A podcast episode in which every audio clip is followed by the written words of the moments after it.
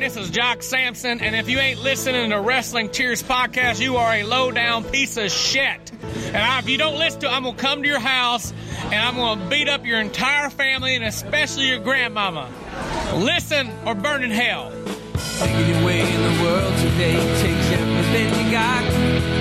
Taking a break from all your worries sure would help a lot. Wouldn't you like to get away?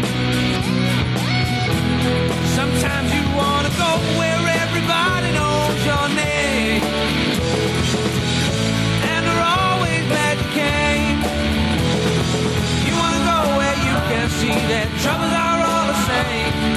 You wanna go where everybody knows your name. And welcome back to Wrestling Cheers, where everybody knows your name, especially here on the last episode. This is Wrestling Cheers, where we like to talk about things going on in Northeast Ohio independent wrestling scene. We used to preview shows, we used to review shows, and now we have one last interview. I'm your host, Justin Summers, and Wrestling Cheers is brought to you by Midwest Territory. If you want to, while saying goodbye to us, feel free to rate, review, and subscribe your ever listen to this fine podcast, whether it be Apple Podcast, Google Podcast, RIP Stitcher, TuneIn, YouTube, Spotify, iHeartRadio, Pandora, Amazon Music, Audible. I've been forgetting to mention that one. But yes, Audible and Podbean, wrestlingcheers.podbean.com. If you want to, you can still find us on social media at Wrestling Cheers, whether it be Facebook, Twitter, or Instagram, facebook.com slash wrestling cheers, twitter.com slash wrestling cheers, and instagram.com slash wrestling cheer. Email, if you so choose to desire, which I don't know if that's a real phrase, but I've been saying it for so many episodes that at one point I just said, screw it, I'm just going to keep saying it. But wrestling cheers at gmail.com. Like I said, this is the last episode of Wrestling Cheers, and we are here with a special guest. But before I get into all of that, let me just get some of this out of the way. Yes, this is the last episode, episode 350. This has been on my mind since right around the time of episode 250. I didn't want to end on 300 because I don't know, I just I didn't want to be exactly at a particular 100 number. I do like the whole South Park succubus episode, so Tree Fitty uh, kind of comes from that too. But when AIW approached me last year to do the live podcast, which was great, and it's one of my you know kind of like highlights of this show. But when that I was approached to do it, I kind of figured out that it would be episode 300 and kind of an idea and I had things lining up for this because this past weekend, as you're listening to this, was the AIW second annual Fonzie tournament, where last year we had the live shows. So actually, the original plan for me was I was going to do the live podcast. It was going to be a little bit different.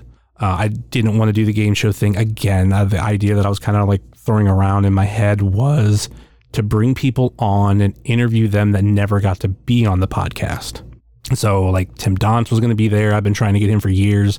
Mance Warner was someone I was going to approach. He's someone that I've kind of wanted on, but I just honestly never pursued. Then after uh, after those two, uh, the Duke. I don't know why I've never really approached to have the Duke on. I think it would be potentially fun conversations. I, I love to hear what he has to say about certain topics and then potentially Eric Taylor, someone I wanted on. I was all dependent on who was going to actually be there. But when it was kind of figured out that live podcasts weren't going to happen, I defaulted onto this. So this week's episode, and I'm about to bring him on here shortly, is an interview with Jock Samson. Now, to some people, that means absolutely nothing. But to me, it means a ton. See, Jock was on the very first episode, not of Wrestling Cheers, but of the Ohio Indy Report. Little quick background on me. I might have talked about it before, but just kind of like run into it is I started podcasting in 2011, May of 2011. I joined this particular podcast community, and that was my introduction or part of my introduction to independent wrestling because there was a guy on that show who on that show and then in that community that loved independent wrestling and through uh, a handful of other things that kind of like led me to independent wrestling. So I started going to shows in the fall of 2011 and at that point I had started my own podcast network on at that time Blog Talk Radio with a handful of friends from that community and we all like talked about things for the most part not wrestling but his podcast was actually wrestling based but it was independent wrestling and it was called the PK and AH Indie Spectacular. Uh, that was the initials of the two hosts, and there they were uh, PK and AH. They were both from England. So when I would go on there, I had my own segment called the Ohio Indy Report, and I would talk about shows that I had been to, and at that time was basically just uh, PWO, which later became Prime Wrestling, which is no longer around, and of course AIW. So my show at that time was called NFL Easy Picks because I love NFL football. And me and a friend started up that show in the middle of the 2011 season. We actually started on a defunct platform now, but uh, we came together on Blog Talk Radio, started that show, and then when we created the network, the net, uh, went to on that network. So during the NFL season, we would get together and make picks for every single game, and you know talk about some of the results, uh, mostly the results of like how our teams did, and then how our picks did. So in the off season, because we weren't just going to talk football during the off season, we created a second show that would go on on the same time slot because that Blog Talk Radio was live. Uh, we did a show called Anything Goes where there was like no format, no nothing. Like we just kind of did whatever we bullshitted. A little bit of something you can see that has kind of snuck into my style of not necessarily having a format to go over. But I do like having a skeleton now. But it was a way of shooting the shit and just talking about whatever randomness, all this kind of stuff. Well, when it got to the got to August of 2012, we had some stuff lined up where we were gonna like kind of get ready for the NFL season, but like we had like particular things for these uh, two episodes of Anything Goes. The first one, I did an interview with Jessica Evil Eye, an MMA fighter who retired just last year from the UFC, well, in MMA, but she, you know, she was in the UFC. Um, this was before she was obviously in the UFC. Uh, successful at the time, but I went. For those who don't know, I went to the same school as Jessica. We were in the same grade. Uh, we we go back far. So my that was my first interview, and then after that, we did a preview for WWE SummerSlam with Justin LaBar, and we had a special run-in from Aaron Bauer from AIW, but he was also in PWO as Aaron McGuire. So he comes in, does this run in. There's a feud going on with him and LaBar. He talks all this shit, and he eventually leaves. And then he kind of approaches me, uh, or he, he gets a hold of me that weekend or so and says, like, hey, I got Jock available to do your podcast if you want. And at that, I mean, at that point, like we were about to transition towards the NFL season. And I was like, hey, I can't, can't really do it. Like that, that was part of, uh, had you on for that stuff for anything goes. And, you know, now I, I don't really have a place for it, but I had the PK and AH show. So we were going to preview Point Break from AIW. And then we were, I was going to do it on the PK and AH show, but me and Jock got together through Skype and we like previewed the show. And then like I sent it in to PK and AH and they played it on the show. Well, that segment ended up becoming the first episode of rest of uh, the Ohio Indy Report because, as I've said before, Chandler Biggins said like, you know, too bad you don't have your own podcast. And then I, yeah, I, you know, talked to I talked to PK and AH, and you know, they gave me their blessing to do my own show to actually like become this spin-off of theirs. So Jock was on the first episode of the Ohio Indy Report. I don't think he's been on since. He might have like helped preview a J-Lit. I'll ask him here shortly. But nonetheless, when ending this show or just in general, I like things that kind of end how they began. And if I was going to do the live show, and surprised, by the way, I, I don't know whether I said or not, I was going to do the live show and then be like, oh, by the way, this is it. Show's over. But the weekend of Absolution, I decided to just make the announcement because at this point I knew the live podcasts weren't happening. And going back to if live, the live podcast was going to happen, I was going to have Jock be episode 249, which you heard last week, and it was Eric Stevens, aka Eric Kenry, which huge shout out for him to come on. But, you know, a huge shout out to everybody who's been on the show, and I'm going to go through this list really quick before I bring Jock on. Not counting the people that were the other people that were on the Ohio Indy Report, but at least like interviews that I've done since on Wrestling Cheers. I've had guests such as Gregory Iron, Josh Bishop, Ethan Page, Derek Direction, Derek Director, Derek Dillinger, No Shame, Jimmy Shane, Matt Taylor, Robbie Starr, Jackson Argos, PME, Josh Singh, Steve Guy, El Hernando Diablo, Magnum CK, Marion Fontaine, Chuck the Truck Norris, Chuck the Truck Morris, Brittany the Wilkman, and Righteous Jesse from Kick Out of Two. And Righteous Jesse has been on, he was on numerous Christmas episodes. He was the Christmas episodes. Frankie Friend, Brock from Smoking Jay's Barbecue. Even though we've recently had our issues, you know, still a huge shout out and thank you to Thrift Store Jobber, Matt Fantone, Chad and Zach from the Indie Cast, Eddie Only, Caden came on as a guest. We had the Savage Dash on. PB Smooth, the first black wrestler that I've had on the show. Flex Jordan, who no longer wrestles.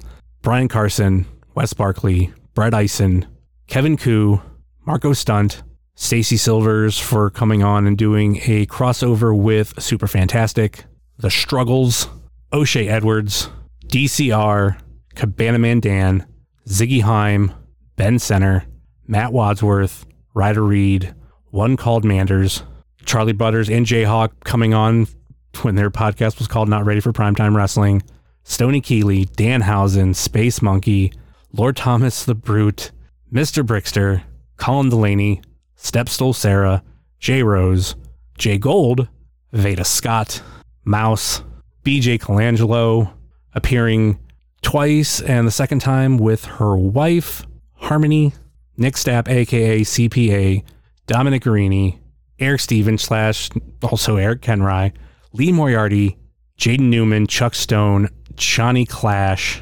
JT from Marks with Mikes, Pat from the Dark Match podcast, JT Energy, Christian Cobain, Tara Calloway, John Mosley, Smart Mark Sterling, Trey Lamar, Billy Starks, John Thorne, Kaplan coming on for a little bit of an episode, not necessarily an interview, Jocelyn Navarro, Xavier Franklin, Jackson Stone, AC Mack, Brian Myers, our good friend Will from the co host wrestling show, Aiden Von England, Jeff Cannonball, both Marty and Sarah from Marty and Sarah Love Wrestling, Sid Von England, Glenn Lane, Dylan Hornswoggle Postl, Adam Van, Alex Kane, Isaiah Broner, Bulking Season, Big Sue Jackson, TME, Shaw Mason, The Boar, Pete from Juggalo Rewind, and last but certainly not least, Jake Clemens. And there is also a ton of people that have been on for previews and reviews. You know, going back to the Ohio Indy Report days, Dustin Alberti, Juicy Pat Lucy, and I think we had uh, Peyton Vince back then too. And then coming into Wrestling Cheers, you know, we had Caden, and Caden was a was a regular for quite some time here on the show. Obviously, we also had Ed from Pod Van Dam. We had Ed Bats, which is where we got Young Ed and Old Ed. And after a while, I dropped calling him Young Ed because Baz really wasn't on the show anymore. So we just, you know, you just had Ed from Pod Van Dam or now from Hiya Bussy. You know, we also had Charlie Butters, Pam, Stacy, Brock from Smoking Jay's Barbecue, Rick Nelson, Thrift Store Jobber, Thrift Store Jobber, Pat, aka Ronald Two Legs. You know, and also huge shout out to Caden, episode that I I kind of forget about from time to time. Episode 68 was an episode that, granted, I was on because I'm the one that puts everything together and all, all that kind of stuff. But there was an episode where Caden got a bunch of interviews when he was at Shimmer, and I always forget to count them on like my list because the list that I have is like people that have just been on the show that I've you know I've been on with and everything. But also Charli Evans, Jessica Troy, Shazza McKenzie, and Nicole Matthews. Those were all interviews, small interviews that Caden did on his own, and uh, I threw them together for an episode. And geez, that was back in 2018. We also had one of our last editions, Marcy. And then I think for sh- uh, there was a handful of shows we had Kenny from the Mystery Men and Orange Flaccidity. I think that's everybody. I just sat there here and, and went through a bunch of episodes. I actually had a, a list too on my phone that I would keep names down of people who could possibly be on previews, reviews whenever I would ask them because I never wanted it to be someone else's responsibility but mine to be on the show. Because a lot of times, you know, people got other other things they want to do, need to do, or you know, their work schedule is just a little bit different from mine. To where you know, mine's for the most part been fairly con- consistent. Um, but I'm hoping I didn't miss anybody because that would suck. And there's there probably is like one or two people that I'm forgetting about. Um, but huge shout out to everybody that I mentioned. And if I if I forgot somebody, like I said, you know, still thank you. You know, I, I couldn't do a lot of wrestling cheers on my own. I mean, I do, you know, kind of a bulk of it, but when it comes to like the discussing and scheduling, you know, it's it's a little different.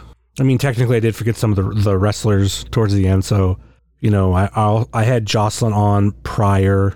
I had um, Isaiah Broner on prior, but uh, Sam Holloway and Austin James also coming on for some of the last previews, which you know harkens back to the idea that I had for the Ohio Indy Report, where I would I would try to bring wrestlers on. I mean, like that's why Jock was in the first episode because I thought that was a unique thing, kind of. And um, there were podcasts out at that time that would kind of do previews or reviews of shows, but a lot of times it was like it wasn't necessarily consistent. Like that was like you know one week they you know might preview AIW, but you know the next week you know then I might be talking more about, a Beyond show or something, something like that. And I, that's kind of where I got the idea, and that was kind of my my thing for the Ohio Indy Report as a whole is there was no one dedicated to this scene.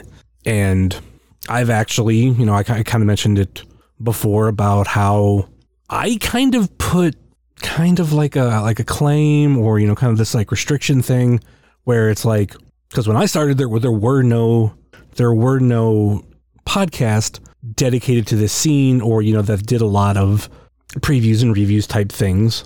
It was just wrestlers going on or people going on other podcasts to to do that. And same thing with uh, live podcast, uh, live tweeting was people. There was no one dedicated to just live tweeting AIW. It was someone who like they would come out for a show and yeah, they might live tweet it, but it wasn't every show. There was no there was no dedicated person, and that's where where I stepped up. So when years later, all of a sudden, all these other podcasts start to like pop up or whatever, like yeah, I, I kind of took offense like, hey, when I did this, there was nobody. And now you're trying to step in on what I felt like was my territory. Now, I never really cared for, you know, AIW doing it because AIW is going to give you something different. They're going to give you a, a more company based thing. They're not going to throw out the same kind of predictions that I would on a preview or, you know, some of the panelists would because we're fans and we're going to speculate. And, you know, some of our speculations could be right. And that's not something they necessarily want. So to me that like that was something different. And then when at odds when they were doing some small previews reviews i looked at that as as also something different because joe is going to give you a more i i say more insider as in someone who who's inside the business is going to look at things a little bit differently than i would. I think it's he fits somewhere between what i was doing or what we were doing with wrestling cheers and what aiw was doing maybe a little bit closer to AIW because a lot of times he seemed to be in the know on every on a lot of I don't say everything, but like on a lot of things. So he wasn't going to exactly come out and say things. So that I, I never cared about either. But I know that you know IW Guide or IWTV Guide that was called before and or even not ready for primetime wrestling where they wanted to review AIW stuff and I was just like, hey, like, can you not? Can you just do something else? And uh, uh, same thing with Power Driver podcast. I kind of expressed the same thing to them after they did a review of, a, of an AIW show that they went to. And the way I looked at it for them was like, no offense, guys, like you aren't as well versed in this, and you're really not going to like do it justice at, at that point. Like, just let me do it. And, you know, when I lifted the embargo when I lifted that restriction, you know, now it, it doesn't matter. And now even more, it, it doesn't matter. But for me, it was just a respect thing because, like I said, I when I started, there was nobody, and then have people come in trying to do the exact same thing as me, just not a fan. Now I'm I've you know matured in, in my time because you know I had kind of issues with Marks with Mics and the Dark Match podcast when they first started because I felt like oh you're coming in on my territory. You know that did leave some bad blood between both of those podcasts, but you know we buried the hatchet of quite some time ago, and you know we're good. And that's like part of my maturing process of just going like okay, I don't have to create enemies here. I can talk to these people and like we can, we can come to an understanding and that's you know that's where I was towards the end. But a huge shout out to everybody. I'm going to go through the plugs now because there's no need to go through them at the end. You know, I already mentioned where you could find the show on the social media, but you know, friends of the show, Hiya Bussy, a wrestling adjacent podcast. You know, as a whole, huge shout out to Ed, all his support through all the years. And, you know, working for Pod Van Dam for a while was fun. I was actually going to leave the show right around the time that it ended. So it kind of worked out for, for both sides because I was just, I was kind of getting tired of some things. And, you know, that was kind of like my, all right, I'm to, I'm to be done at the end of the year. Well, it turns out the show was ending, so it didn't necessarily matter. But Ed has shown me a lot of support through through the years, and I thoroughly love him for it.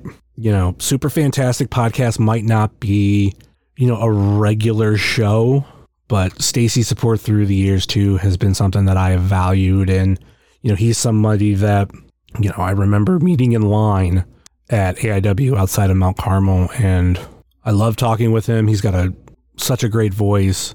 Happy he has his own podcast and uh, whenever it comes back or however whatever he's going to do, you know, support the dude and all that. I'm going to be honest with some of these uh, plugs too. Uh, the IndieCast was a podcast that you know, we were good for many years. Um, and then the past couple years, like I still kind of promote them. They're on the plug list, but you know, we I tag them in like every episode, and we used to have a thing, and I still believe that this is kind of how it should be for a lot of promotions. Uh, you know, people that promoting things, promotions type thing, is that I tag you in my stuff, you tag me in your stuff, and then like we we retweet both sides. Like we're gonna support each other. I don't necessarily get that with the IndieCast anymore. I used to. Well, not anymore, sadly, but you know they're they're still good. Sobros, you know, Sobros used to do a lot of uh, wrestling stuff, but uh, the wrestling guy left, uh, and yeah, it's just they don't do as much with wrestling, and then you know with Southern Underground Pro not really being active for the past year or so, like still good with them, still good with like Stony Keeley and, and all that. Great, great people. Love seeing them succeed. Game Marks podcast. Um, you know, one point I had Game Marks podcast on here and off the hop rope, you know, supporting those, you know, major wrestling figure podcast network shows that are not necessarily as big as the their flagship show. And I've had, you know, people from both on on on this show, so I felt like it was more appropriate to throw them out there. And I I subscribe to the Game Marks podcast Patreon. It's a great show. And I suggest everybody check it out. And I never threw it on here, but uh, Going Postal is, is a show that I highly recommend. Stars, yes, Dylan Postl, aka Hornswoggle, aka Swoggle, and the other guy on the Game Marks podcast that was not on here, uh, George Fees. And you get to see a whole other side of Dylan, and I th- I thoroughly enjoyed that one too. Power Bomb Jitsu, been friends with these guys for you know many years. I I'll openly admit I don't listen to them a lot, but I know one point, you know, I threw some like interview suggestions out to them because I was I was like, I'm probably never going to get to these, but it makes sense for you guys to to interview them. And then, like I, I mentioned, Power Driver podcast, a a newer podcast that has shown up within the last year, and they're doing a lot of stuff that I was doing early on with Wrestling Cheers. Uh, so support them too. Fully posable, you know, have all the the figure related shows that you know, Major Wrestling Figure Podcast and all, all those related shows, I should say. But, you know, I'm a huge supporter of those, and I end up getting into Fully Posable about three years ago. I appear on there every few weeks, sending in a listener question Jeff and Scott are great dudes. You know, I and I, I appeared on there too uh, as, on a full episode. Wildly support those dudes, and one of the reasons why I supported them was because hey, you you guys are like me. You're independent, and I like showing those kind of type of podcast love. Also skipped over them in, in my uh, on my list here. Biff Radio.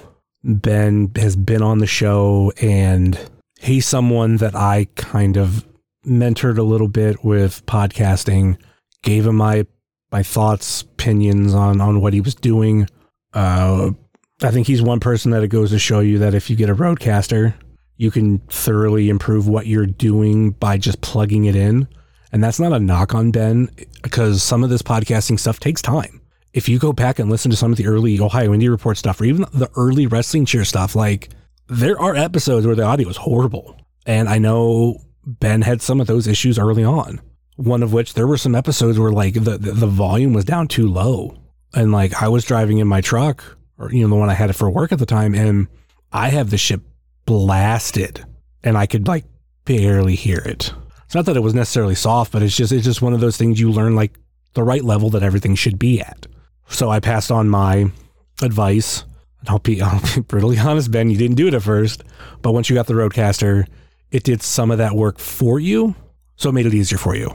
And that's uh, I've not had an issue with anything I've listened to you for quite some time. Like, Grant, I don't listen to the show much anymore, and that's the other thing with with how my life has been over the past few years, or just like anytime I went through a job change, my podcasting listening changed to where I would have more time or less time.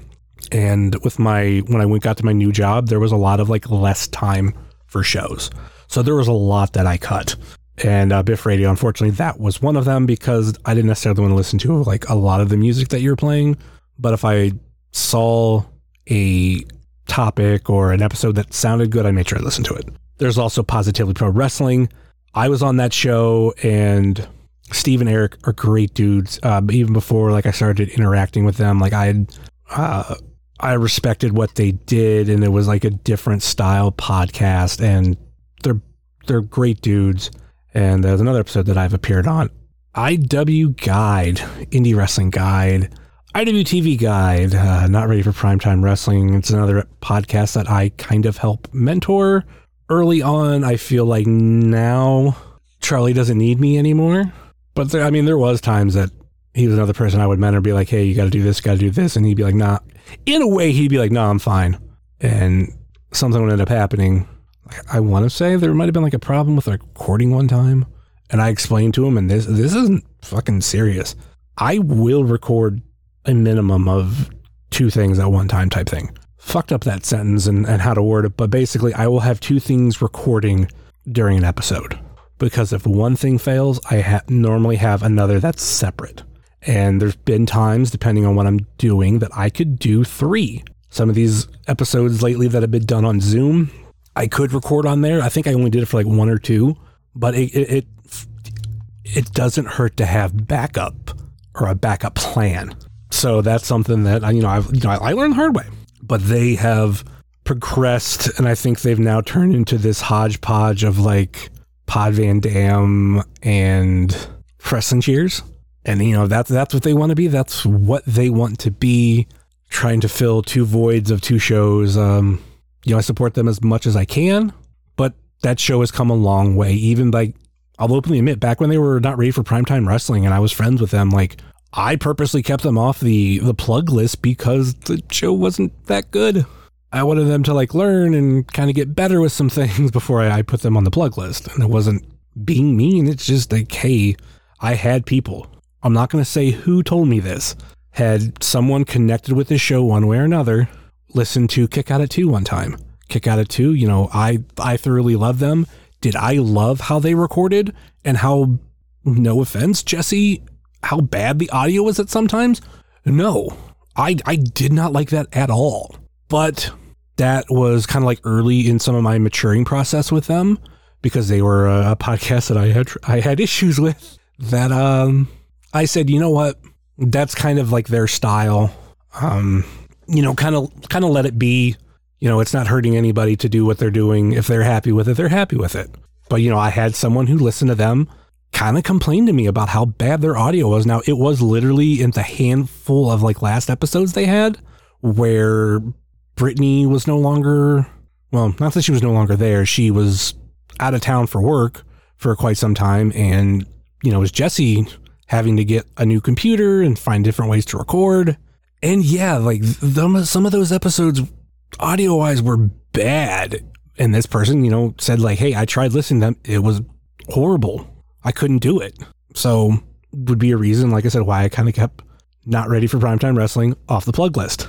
If you catch my grift, I will openly admit this is not a show that I listen to, but this involves people that I consider friends, and I think people should listen to them. Like if it's, it's something that you're into, give them a listen.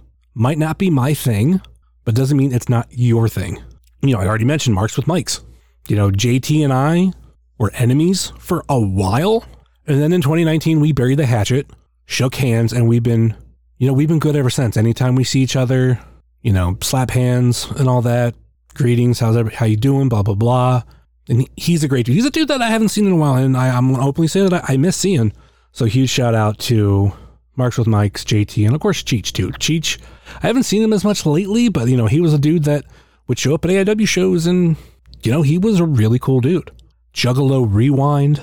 Listen, there's been lately a big thing of being a Juggalo around IC uh, around uh, AIW, and I love it. I I'm getting like deeper back into it, and it's partially because you know because of uh, Juggalo Rewind, but you know that's a fandom that I was a big part of for many years. Stepped away from it, then came back like 15 years later, and you know that's it means a lot to me. And I've, I'm I'm looking at the fandom differently now than when I was a teenager, for the good and for the bad. And uh, Juggalo Rewind is a show that I love listening to. I'm going to get a little bit more involved in it uh, through some listener participation coming up. But also, uh, I know I'm going to be on their next season because what they do is they, they pick an album within the Juggalo universe and they review it or they go over it uh, track by track, episode by episode. So each season is an album. They are they just finished season four, which is Blaze You Dead Homies, One Less G in the Hood. Season one was Twiztid's Most Tasteless. Season two was Dark Lotus, Tales from the Lotus Pod, both versions. Season three was Wizard of the Hood. And then there was these like small bonus seasons that weren't necessarily numbered that covered like the the Christmas album, uh, one of the Hallowicked singles or CDs that had like different uh, few tracks on it. And after I had Pete on, he told me what the next season's going to be, and I claimed an episode. I was like, well, I want to be on episode four. I'll reveal it here, kind of. I'm not going to go into full detail. Episode four is going to be a song called The Greatest Show. If you know the album it's off of, or set, it's not really an album, wink, wink. But if you know what it's off of, and you know why it's number four, yeah, why I'm, that's why I'm going to be on it. And uh, for those who don't know, I will say the greatest show is the ICP version of the Oddities theme. So that's kind of why I called it. Then everything goes well. I, sh- I should be on the episode, but we are some time away from that. So I'm looking forward to it. So shout out to Juggalo Rewind. X Over. Um, again, I, I honestly don't listen to X Over, but Marcy is a part of Wrestling Cheers, and Marcy was, or is, I should say, is a part of uh, IW Guide, and she's a part of you know the IW family. So it's I want to support her in what she's doing. The least thing I could do is you know throw the shout out on the podcast. If what she's doing is something you're interested in, you know, check her out. Check out X Over. This ends at prom. You know, I had BJ and Harmony on. Those are some great, wonderful women. And I enjoy listening to that podcast whenever I can. It's not a ton, but if they post an episode of a movie I've already seen, I listen to it. If they post an episode of a movie I haven't seen, but then later I see it, after I see it, I go back, listen to the episode. Most of the episodes are evergreen, or most parts of the episode are evergreen. So you don't feel too out of place. But a huge shout out to them. And like I said, even though I'm not necessarily on great terms with Thrift Store Jobber, check out Meet Me at Applebee's. His NASCAR podcast, NASCAR is something you are interested in, check him out. Also, not really uh, on great terms with At Odds with Wrestling, but you know, check them out. Joe and Adam do a good job. And it was a show that I always enjoyed listening to. Other friends of the show, the Mystery Men, you know, Kenny has shown a lot of support through Wrestling Cheers, even going back to the Ohio Indy Report, and I love him for it. Can't wait to see him again. And also, it's it's crazy like how much stuff that we also support. Like obviously, he supports AIW, which is what you know how he got into the Ohio Indy Report. He supports Fully Posable. He supports, uh, or he supported Off the Hop Rope. So he, he is a great dude. So check the Mystery Men out. Redline Radio, you know, people I've made friends with over the past handful of years. And, you know, I was on Redline Radio a couple times, like live in studio. They used to do a lot of stuff with OCW, but OCW kind of, in a way, had people split from Redline and work with them. And then they started their own network type thing, which is I know it's where Pile Driver comes from. So you know, but still, not taking sides. Check out uh, Redline Radio. I can't say enough about Mouse's Wrestling Adventure. Great dude, great family. Billy is right now just really starting to show the world what she has, and there's I still think there's a ton more left. But he's been a great supporter of the show throughout the years, and hopefully I, I, I get to meet Mouse one day you know, VHS Party Tonight on Instagram and Danger Zone Video in Joliet, Tennessee, both run by our good friend Righteous Jesse. And he's another person, you know, I mentioned about the issues I had with Kick Out of Two and all, all that kind of shit. And we have developed a great friendship over the past five years. Went from being enemies to now being like good friends. Been on this show a ton for Christmas episodes as well as uh, really fueling my physical media collection bug. Heart of Gold. I love Jonah. I think I've been to Heart of Gold twice. It's not exactly an easy place to get for me to get to. It's not like it's, you know, right around the corner type thing. Great food. Love Jonah. Love supporting him and loved old company, uh, not old, uh, good company too. Toy Hio Toy Show, you know, that's something that I've been a supporter of since uh, yeah, I think uh, early 2019, uh, Toy Hio Toy Show and Time Capsule Toys. Rick, great dude. Missed Tom Troll, but you know there were many Toy Hios that you know me and Stacy found ways, or me and Butters found ways to talk about here on the show. Smoke and Jay's Barbecue. Brock's a great dude. Another great supporter of the show. At one point, there was the uh, promo to get a discount. I don't think that's necessarily a thing anymore because there's not necessarily a physical location, but love Brock and I just seen him this past weekend. 20 by 20 apparel uh, ran by the same people that do Juggalo Rewind. They also do a lot of stuff with old wrestling, like sponsoring the sponsor. They sponsor a lot of shows, but they're also supporting uh, sponsoring the Detroit show because they are from you know Detroit. JCP Designs, great dude. I obviously we have our own graphic designer. Get to him here in a few, but I love what he does and I love his connection to the community as a whole. Midwest territory. I was supposed to like post my stuff through there, but I ended up never doing it because we used to have, or I used to be a part of the Trending Topics Network. I left them in the spring of last year because I knew like this day was coming and I just wanted to not have to pay for the dues and everything for another year and everything. So I was just like, ah, like I'm good for now. I'm just going to do this instead. Just post it on its own feed still. But I was going to do something similar where I would post however through them.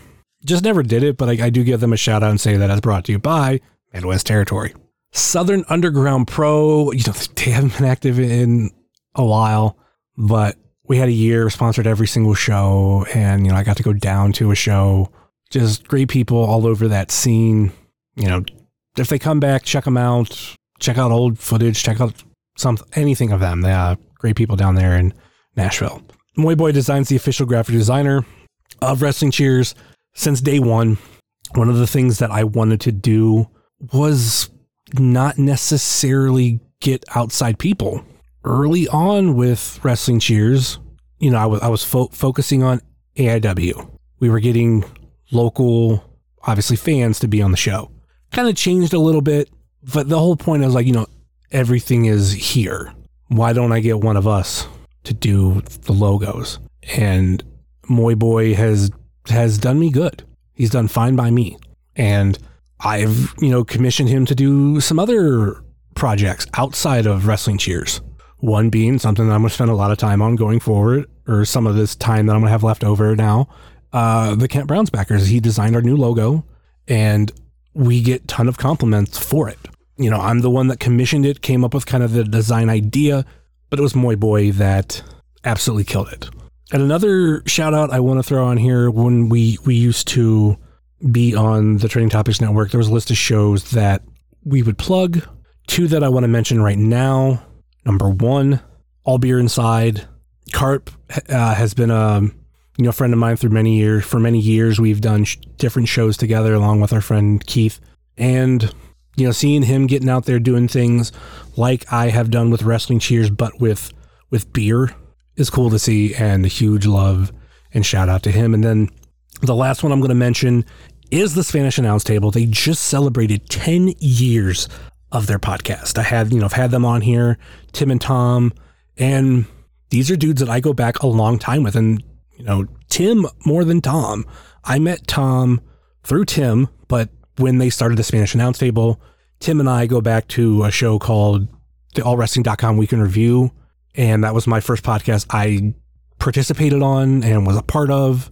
And him and I worked together on that show fairly quick and kind of one of my older internet friends through podcasting.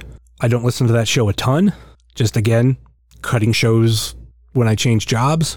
But yeah, huge, huge shout out to them, especially on 10 years. I do make appearance on the 10 year episode, uh, sending in a submission, congratulating them and stuff. So if you can, it was last week's episode. Check that out. Spanish Announce Table. Uh, so I've had I've had Jacques on hold for quite a while. So let's bring him on now. Jock, sorry for the long wait, but how are you doing this evening? Hey, I'm doing pretty good, man. How are you? Dude, it's it's been it's been quite a while, but I'm wrapping up this show. You're wrapping up your uh, career, and it seems fitting because you were on the very first episode of the Ohio Indy Report.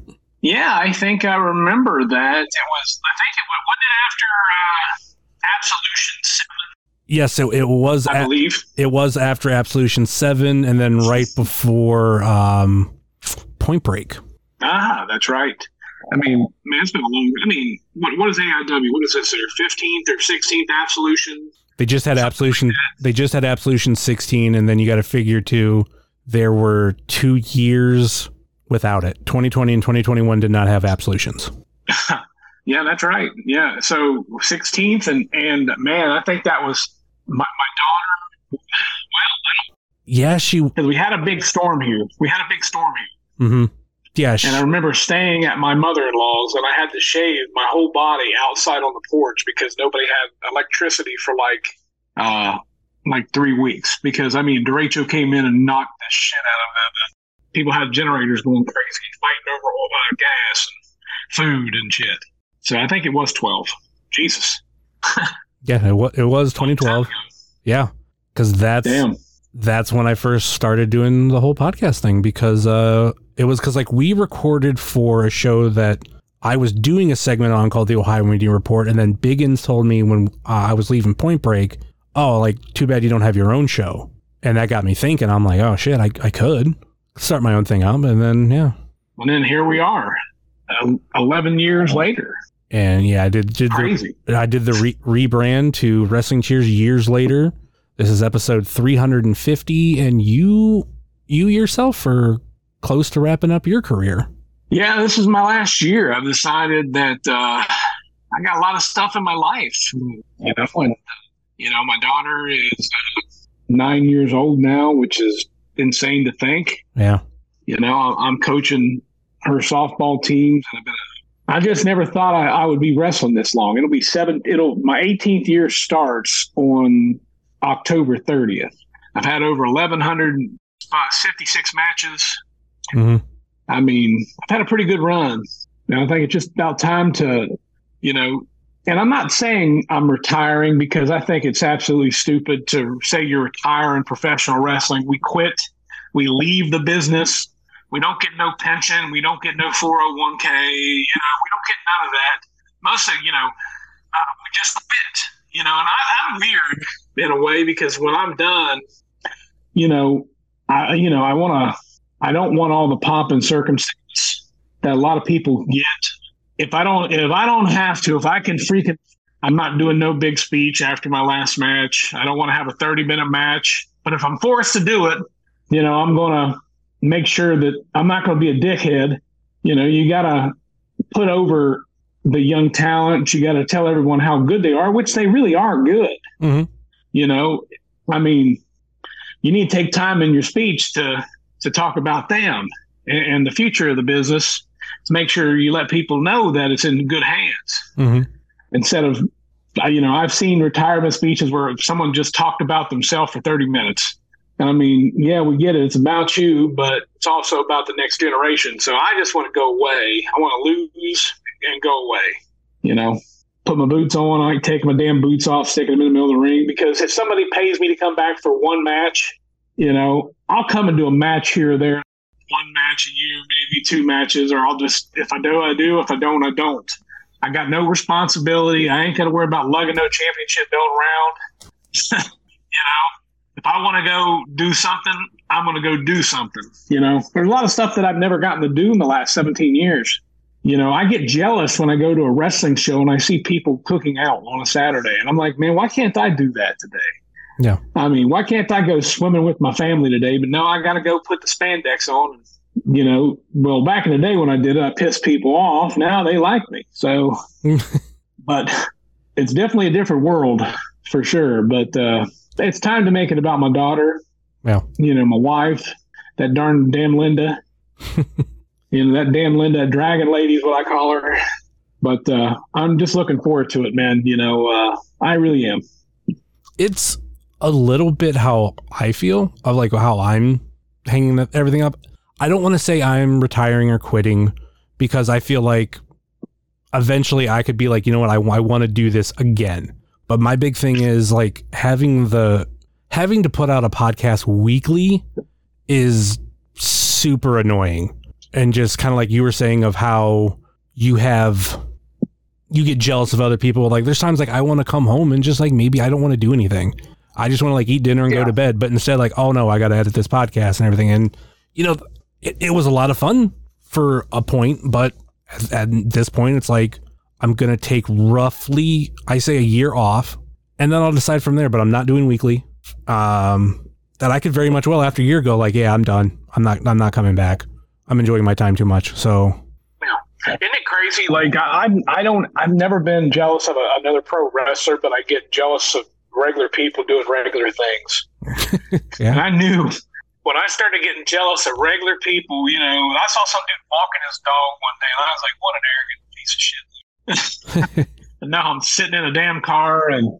You know, destroying my body, and I'm stiff as a two by four, and you know, yeah, but yeah, man, I- I'm good. It, it feels, you know, you know, you know what it is. I, I think, I think people can hang on too long, hmm you know, and and that people can live their lives however they want to, but sometimes you just hang on too long. And I, I'm 44, man. Nobody wants to see my old ass. You know, granted, they they don't talk like me and they don't act like me, but I mean, it is a different business now, and I got to leave it to them in, in better shape. Hopefully, I left it better shape than so. Hopefully, There's um crazy thing that I just I just remembered out of nowhere too. I I forgot that you were at my first AIW show, and it wasn't even just you had a match there. Yeah, I I want to say that might have been your debut, where you was I lingering around in the crowd? yeah, it was Hell Under Drinking? Seven. Yep, and then you attack the dude Yeah, I remember that. because I remember Yeah. at that time, like not not necessarily knowing who you were, but it's like, all right, this guy's in gimmick walking around. Like, what's what's what's this about?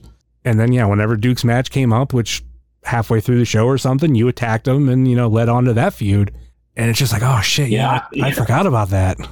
I remember how that all came to be. You know, um, so when JT Lightning passed away, you know, and everyone knows great Cleveland promoter, you know, Biggins did a memorial show for him, Mhm.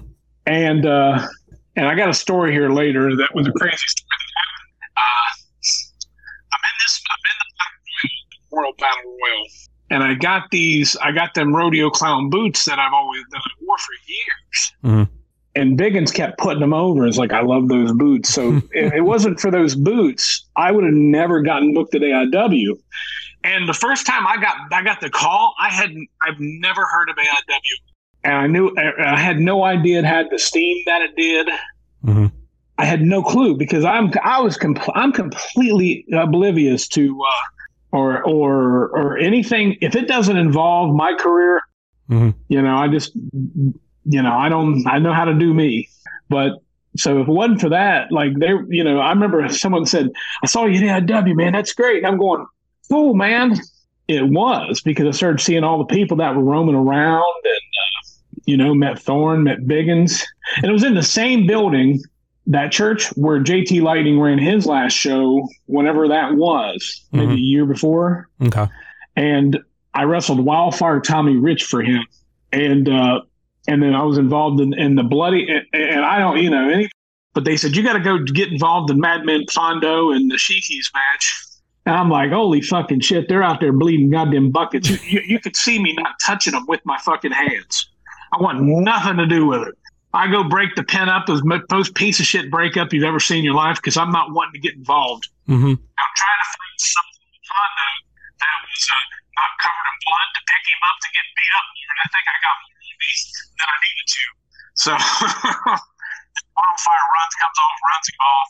That AIW did that show, and uh, I just kept walking around, and people, you know, wondering who the fuck I was. hmm And I remember uh, Hannah Hannah uh, Haas, JT's daughter, was running the, the concession stand. She just kept because the only thing they were selling was uh, Natty Light. I, I I bet you I went through 22 beers before you know was jumping. You know, before I had to jump the guardrail and get on the Duke. It was just kind of funny because where I when I was trained, you never saw guys in the ring before the show going over their matches. Like it was taboo. Like coming up for me Yeah. to see to get in the ring and pre-plan your match. Like if you got caught planning your match at- where I was trained in West Virginia, the old timers would kick you out of the kick you out of the locker room and fire you. Wow. Yeah. So I'm sitting sitting there looking. You know, my wife came with me, and they're like, "What? What are you?" You know, I'm sitting there going, "Like, what the fuck are they doing? Why are they going through this whole song and dance?" And it just confused the shit out of me.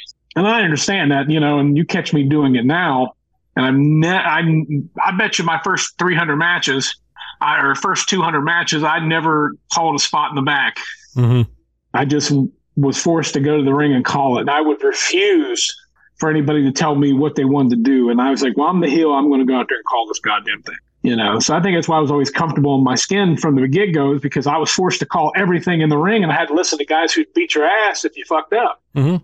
So you had to, you know, come up, but to catch guys in there calling the matches, that, that just blew my mind. I was like, what in the fuck are they trying to get there? Are they trying to get fired here or what? You know, I'm just walking around and drinking beer all night. then I did the spot and went home, went went to Denny's.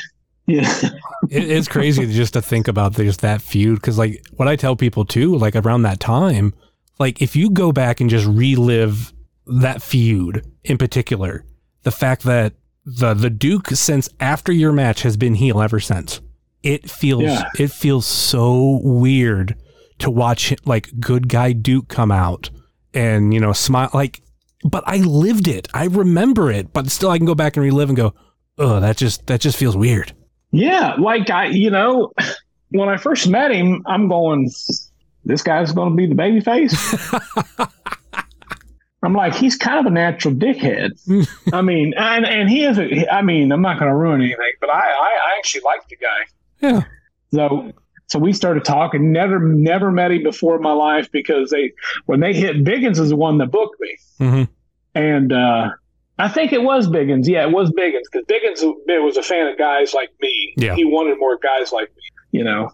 And uh, I, but I'm sitting there talking to him, and, and I'm going, all right, we're going, we're going to do this thing. And he's like, you know, we're going to do something, something, something, you know, whatever. And then the you know, the rest is history. We had like it was a really good story, and that's that's what pro wrestling is to me. Is the story? If you just put me and him in there and let us have matches with nothing that means anything, that that bull rope match at Absolution don't mean shit. Mhm.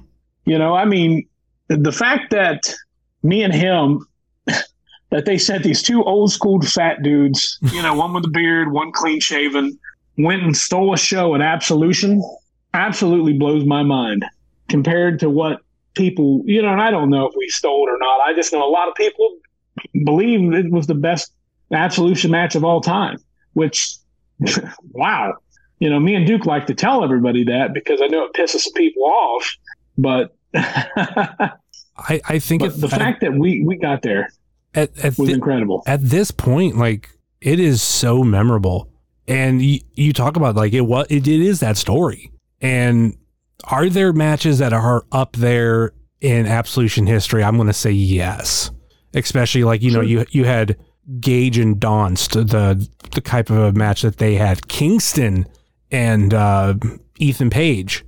But I think maybe it's on paper for someone outside of AIW you know, the Duke versus Jock Samson is a match you would look over, but A, being around for that storyline and having the match that you guys did, like, I really can't tell you off the top of my head other things that happened on that show. I know the Briscoes were there and they went against the Irish Yeah, Airborne. there.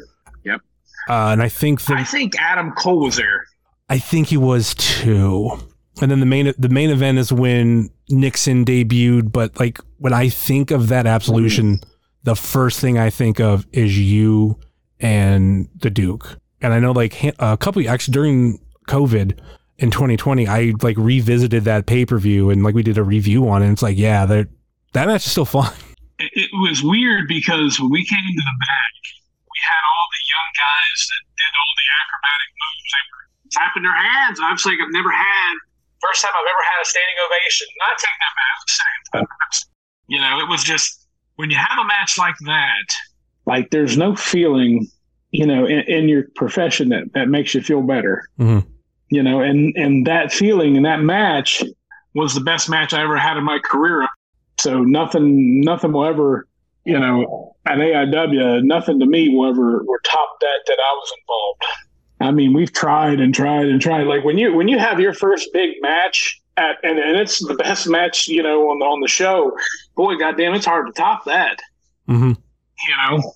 But uh, yeah, it was something memorable. I remember that was the first time he ever he ever bled in a match, and he did too hard and he couldn't see. Okay. And then I so Other thing I remember because I think I was right in front of it, that old ass table that I I think had trouble breaking, right? yeah, Yeah. Yeah, it's it, it had trouble breaking. Uh, he went to get me one time, and I just slipped, I just fell right off of it. He slipped right off. Like he went to jump on me, and I couldn't believe it didn't break. hmm And then he finally gets me up, walks me to the middle, and and then he drops. Then the crowd just goes nuts, start saying "Holy shit!" And then uh, you know, I remember someone posting said that, that John the show here at Absolution show with like uh, the you know the Airborne and the you know all these big name guys that that are, are real good wrestlers. You know, I'm not saying we're not good wrestlers; we're a different type. But the style that we work, the fact that people love that match. But like I said, the story was what made the match. hmm Like they were ready to see that, and then Duke supposedly retired. We we talk about retiring. That Yeah, we're talking about retiring. he's the he's the hospital champion. Still, still going strong. Still going strong. Yeah. So even like outside of the Duke too, like your your AIW career, like I don't mean to like just like deep dive into your your uh, AIW career, but just some of the things I think of I don't too. mind. Uh, you also got to work with Tracy, Tracy Smothers. oh man, hey, there, I, I- tell you right now, there's never been a guy who I've ever worked with that was more selfless than than him. hmm Uh, he would he would go out of his way to uh, make sure that I was okay, that I was comfortable. Yeah. You know, uh, I remember we had a match, and it was the match. It was during uh, J-Lit weekend, right? hmm and you know they had it booked like it was some you know big big big technically physical encounter and anybody that knows Tracy or me, we're just going to sit there and talk shit. yep. So we have a match to where we talked for 30 minutes to start the match, and uh, neither one of us took a bump. You know, the crowd was into the match, and it was. I mean, it was the most absurd match I've ever had the pleasure of having in my life. And I mean absurd in a good way. Um, right in the middle of the match, uh, the submission squad, who, who's a name from the past, they come in and jump me and Tracy. So Tracy then gets on the microphone says, I'm going babyface right now. We're going to have a tag team. yeah. I turned my back. He says, I'm going heel. Whoop, I'm just kidding. I'm going baby face. And he, he went heel face, heel face like a couple times. And then mm and neither one of us took a single goddamn back bump. And and I mean, the crowd was really that I get the pin. Mm-hmm. Like, no, I don't need it. I don't need the pin. I'm like, yes, sir. Whatever you want to do. I, I was just like, whatever you want to do, sir. I, am completely 150 percent okay with. And we had, a, I mean, an hour. We had an hour, hour and a half, long ass match, and it, it, it's incredible to think that that we didn't even take a single goddamn back bump. Shows you how good Tracy is. But we didn't we didn't you know we were also the the match that was different than every other match too. Mm-hmm. but you know but they came and told tracy you know uh, take as long as you want. Okay. Yeah that's as long as you want to go. That's that sounds like a typical tracy smothers match and i i mean that as a as a compliment because there's a, like one of my favorite matches is him versus Colt Cabana. And yeah, it's about 20 minutes before that match, like for the bell rings. It's great. I loved it. And like going back and like revisiting it uh, a handful of years ago, I was like, oh my God, like I loved every moment of this before and I love it now. I have stole so much shit that Tracy Smothers taught me and that I put in my career. I, I, I still do a lot of stuff that he would do mm-hmm. because that's something I would, you know, that's, I realized after wrestling him, this is the shit I should do. This is shit that I would do. Mm-hmm. You know, we I kept calling him Uncle Tracy. I mean, we had a tag team match with me and Tracy versus Colt and Cliff Compton. Okay, yeah. So Tracy would disappear from time to time, and it was on a Sunday of uh, oh Wrestle Rager, and I remember I got so goddamn fucking drunk the Saturday night because Ohio State lost to Virginia Tech, and we all know yeah. how I am about that. And I was I I, I remember puked they had this hotel had two sinks. I puked in both sinks, and then puked in the toilet, and I puked in the in the in the uh, tub. Mm-hmm. That's how much I puked. And so when my buddy got up to wash his hands, he went to one sink, there's vomit in it. He went to the other sink, there's vomit in it. Then he went to the toilet, there's vomit in it, plus shit. Uh. Then looked at the bathtub and there's vomit in it. Because I, I, I mean, and I had to go do that match with one of the worst hangovers I ever had in my life. But Tracy, so we're getting ready talking over the match, and going through things. And Tracy would come in and throw something in, then he'd walk away. He'd come back, throw something in, walk away.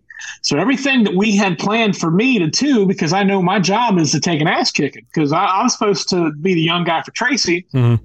And everything that I was supposed to take, he gave me the night off because he knew I was hungover. And he went and did the stuff without telling me. He just hopped in the ring and did everything spot for spot that I was supposed to do to give him the night off. I never asked for it, mm-hmm. but he he just was a good dude. He mm-hmm. cared about people. He knew I had a rough night. He was at the bar. He saw me. I had a rough night. Yeah. you know, so uh, I mean, what a wonderful human being, and I, I got to work with him so much. I think for like a two year span, it was me and him at AIW mm-hmm. for a long time. They were they eventually brought they brought Bunkhouse Buck in with Robert Parker, me and him. We were hanging out like we got to the point at AIW to where we would have all the the the older name guys that Biggins liked, mm-hmm. and we'd all be sitting at a table playing cards, drinking Natty Light. and Missy Hyatt's there, Buck's there, uh, Dick Justice was there, uh, Colonel Rob Parker and his third leg was there.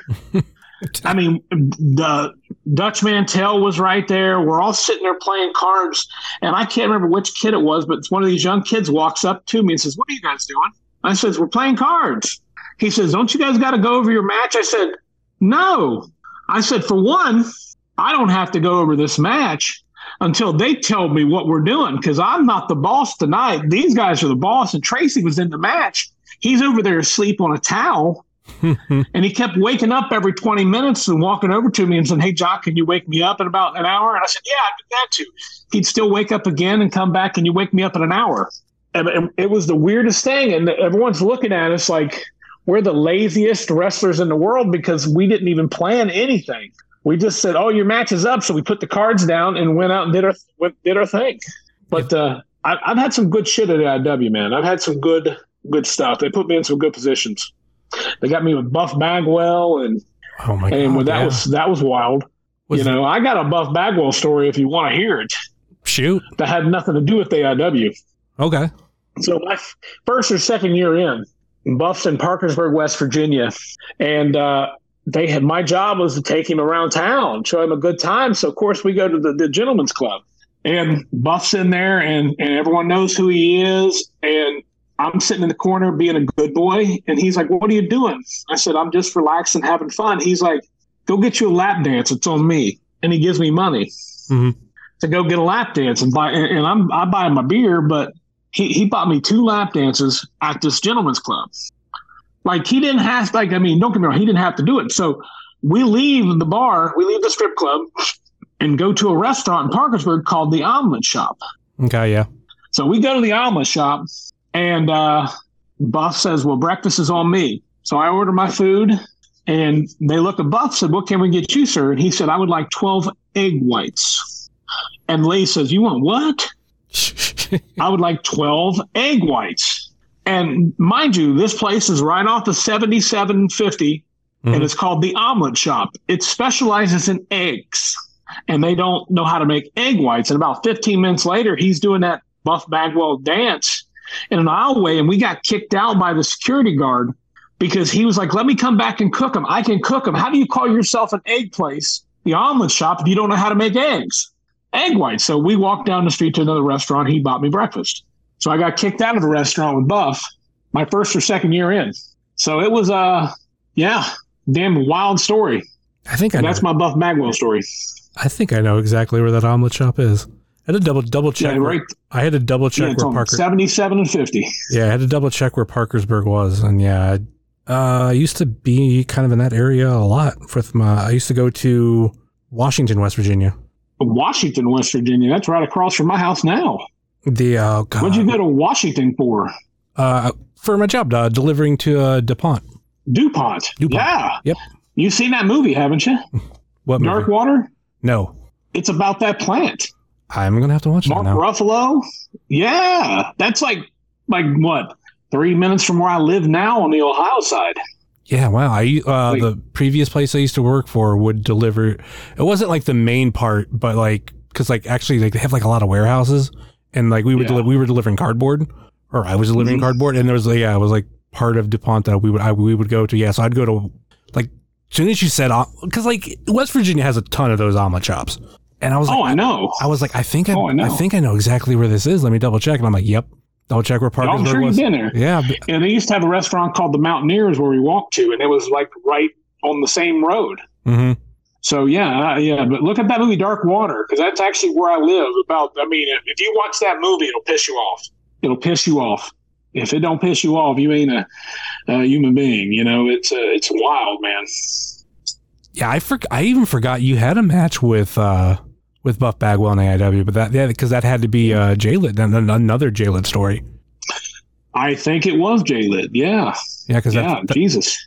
now now I got to go through go back through kind of what you were saying with uh some young wrestler uh, asked you like if you were going to plan your match. I know that was an absolution because Dutch Mantel was at an absolution, and that Yeah. because actually was that was that the one after Biggins passed, or was that before? No, Biggins was still with us. then. Okay, okay, then yeah, then that was the, the year before. So now I got to go back to that absolution, see all the younger wrestlers that are on there. That almost sounds like it would be like an AIW student, like someone who's like brand new. Yeah, they couldn't understand me. I think that's where I met Wes Barkley for the first time. It might have been him. Oh, you, But man, I love the kid. I love Wes. yeah, might have been Wes. I was actually just about to say because like I I had him on recently where we like previewed an AIW show and he was just about to do Greek Town with you, like do on that Canada tour. And I was just like, yeah. And I was like, at that point, you were supposed to be on the second to last episode. So I was like, yeah, I'm gonna have Jock on, blah blah blah. And like we started like getting into that kind of conversation because yeah, I, f- I forgot like he, you guys overlapped a little bit, but yeah, like he's Yeah. like, now the AIW Intense champion. Yeah, man, I love the kid, man. He's going places. He's a good kid, man. You can't. Yeah, I, I you know, I wish I, I wish I had a few more years left in the business, and I mean, I'm glad I got to wrestle him up at Greektown. So uh, I was happy about that because I really, I really think a lot of him. Good kid. he was one of those people that he first started appearing on the AIW podcast and like there was just something about just his personality that way and then he debuted and like he he had he had more personality than a lot of wrestlers I've ever seen like when they debut and I'm like shit he's just starting out and like look Yeah, I mean, you don't, you know, the personalities, man. If you have a personality nowadays, man, it's going to take you a long, long way because a lot of guys, they don't, not, not that they don't, they just don't, that's not their number one thing. yeah You know, they don't enjoy promos uh, or anything. They just want to perform. And I mean, that's fine, you know, but I'm thankful that God gave me a personality so I can go out there and spew my bullshit. So I ain't got to sit there and bump all day long. Like, yeah I couldn't imagine. I mean, I, I hurt watching some of these kids work because they work so hard. I said, man, I'm damn i'm glad I got a personality. Fuck. there's like You know, I mean, great, great kids. there's this like one part of wrestling that I feel like a lot of maybe I would say students, not necessarily wrestlers, like don't understand. There's like there it is there's a bit of like acting to it. To where you Yeah. you have to play a part. So you just can't be like, well, I'm so and so from here and I'm gonna wrestle, blah blah blah. Like you need to do something. And that's kind of a callback to, you know, the work that you do in old wrestling of that's like an example of like you just can't be yourself at old. You have to put some thought into it. Yeah, you sure do. You gotta. It, I mean, you gotta think about like the the role you're playing, and and to be honest, it's not too too much different than what I am personally. You know. Yeah.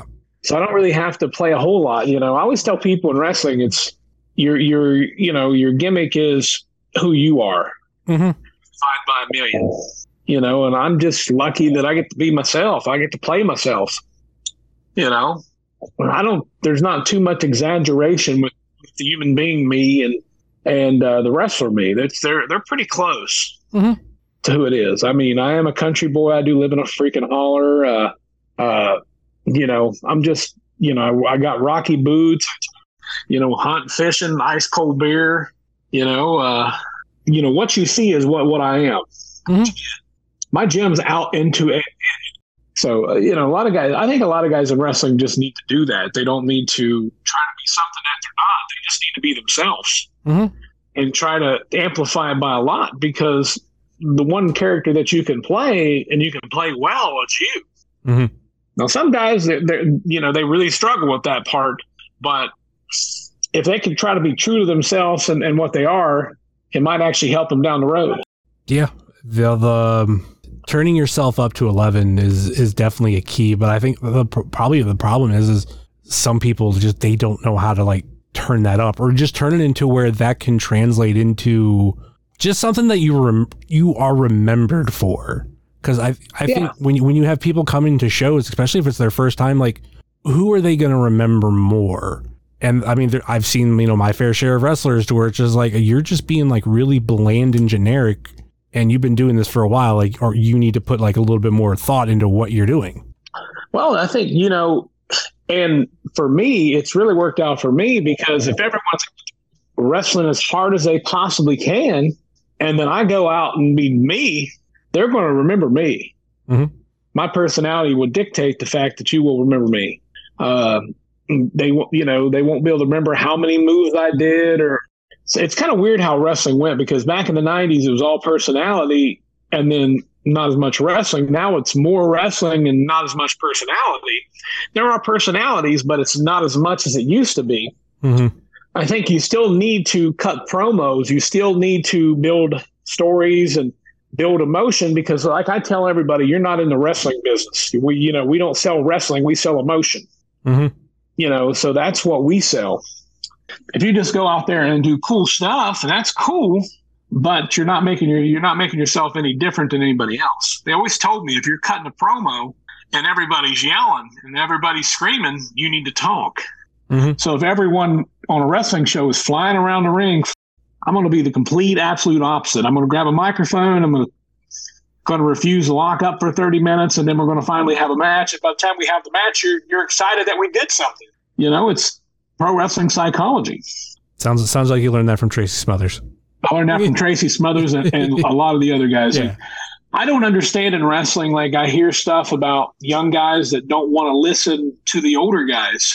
And I'm not saying me. I appreciate the guys that do listen to me Mhm. when I give advice.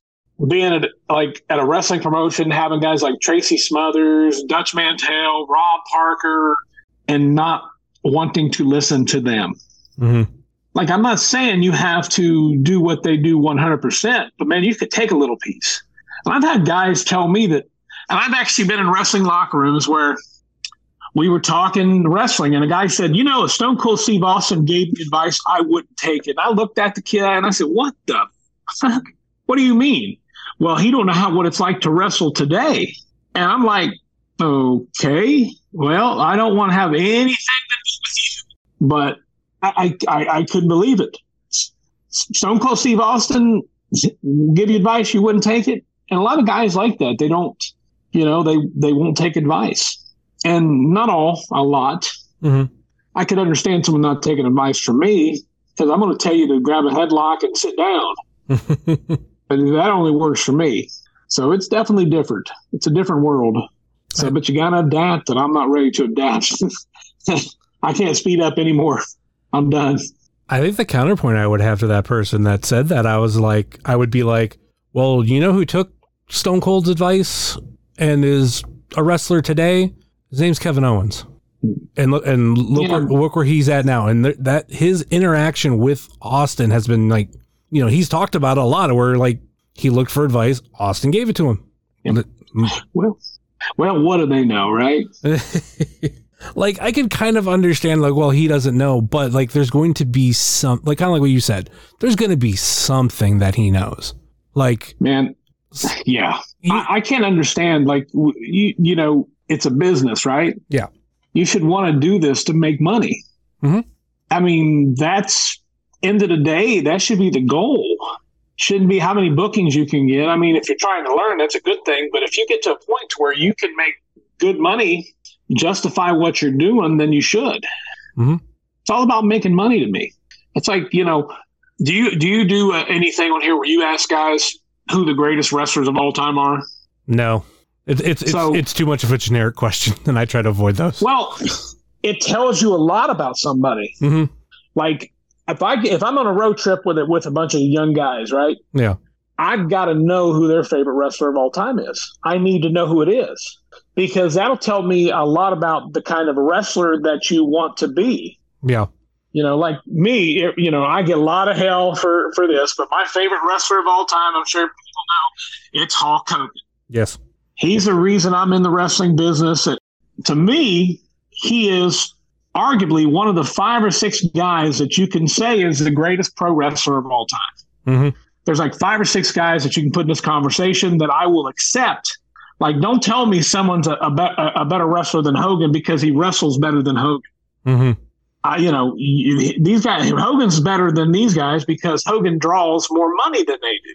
So I get guys that'll say people, well, I like this guy because, man, he's such a good technician. And then, or, it just tells you a lot about who the wrestler is, you know, that what, what you're going to deal with, yeah you know. And that's a very important question because when they when they say when they say who's your favorite wrestler, I say Hulk Hogan. They go, oh, and so they think that we're not going to do nothing. But Hulk Hogan did nothing and drew millions of dollars. hmm Austin Austin was a really great wrestler in WCW. He went to WWF, started stomping and punching and flipping people off, did less and made money. yeah Like, you know, so that tells me a lot about what they are. Like sometimes I get answers and I just dread what I'm going to deal with that night. you know, I'm like, oh Lord, this guy's going to want to blow me up and kill me and run me wild. But uh, but if you do that sometimes because that really tells you a lot about the wrestler Yeah. is who their favorite wrestler is. Like I know I'm going to have a night off if someone tells me their favorite wrestler is the Boogie Woogie Man Jimmy Valiant. I'm like, thank God, I got a night off. Praise God, you know. I, I it's funny because I think as a fan, like I look at that question differently, and I mean, you just kind of like opened my eyes to something because for me, like I think of like just like what I enjoyed the most, not necessarily what I want to be, but what, Sure. as far as what even I've learned listening to like the IW podcast or just some of those wrestlers to where the you know they're encouraged to like, well, what do you want to be like? Well, go watch this.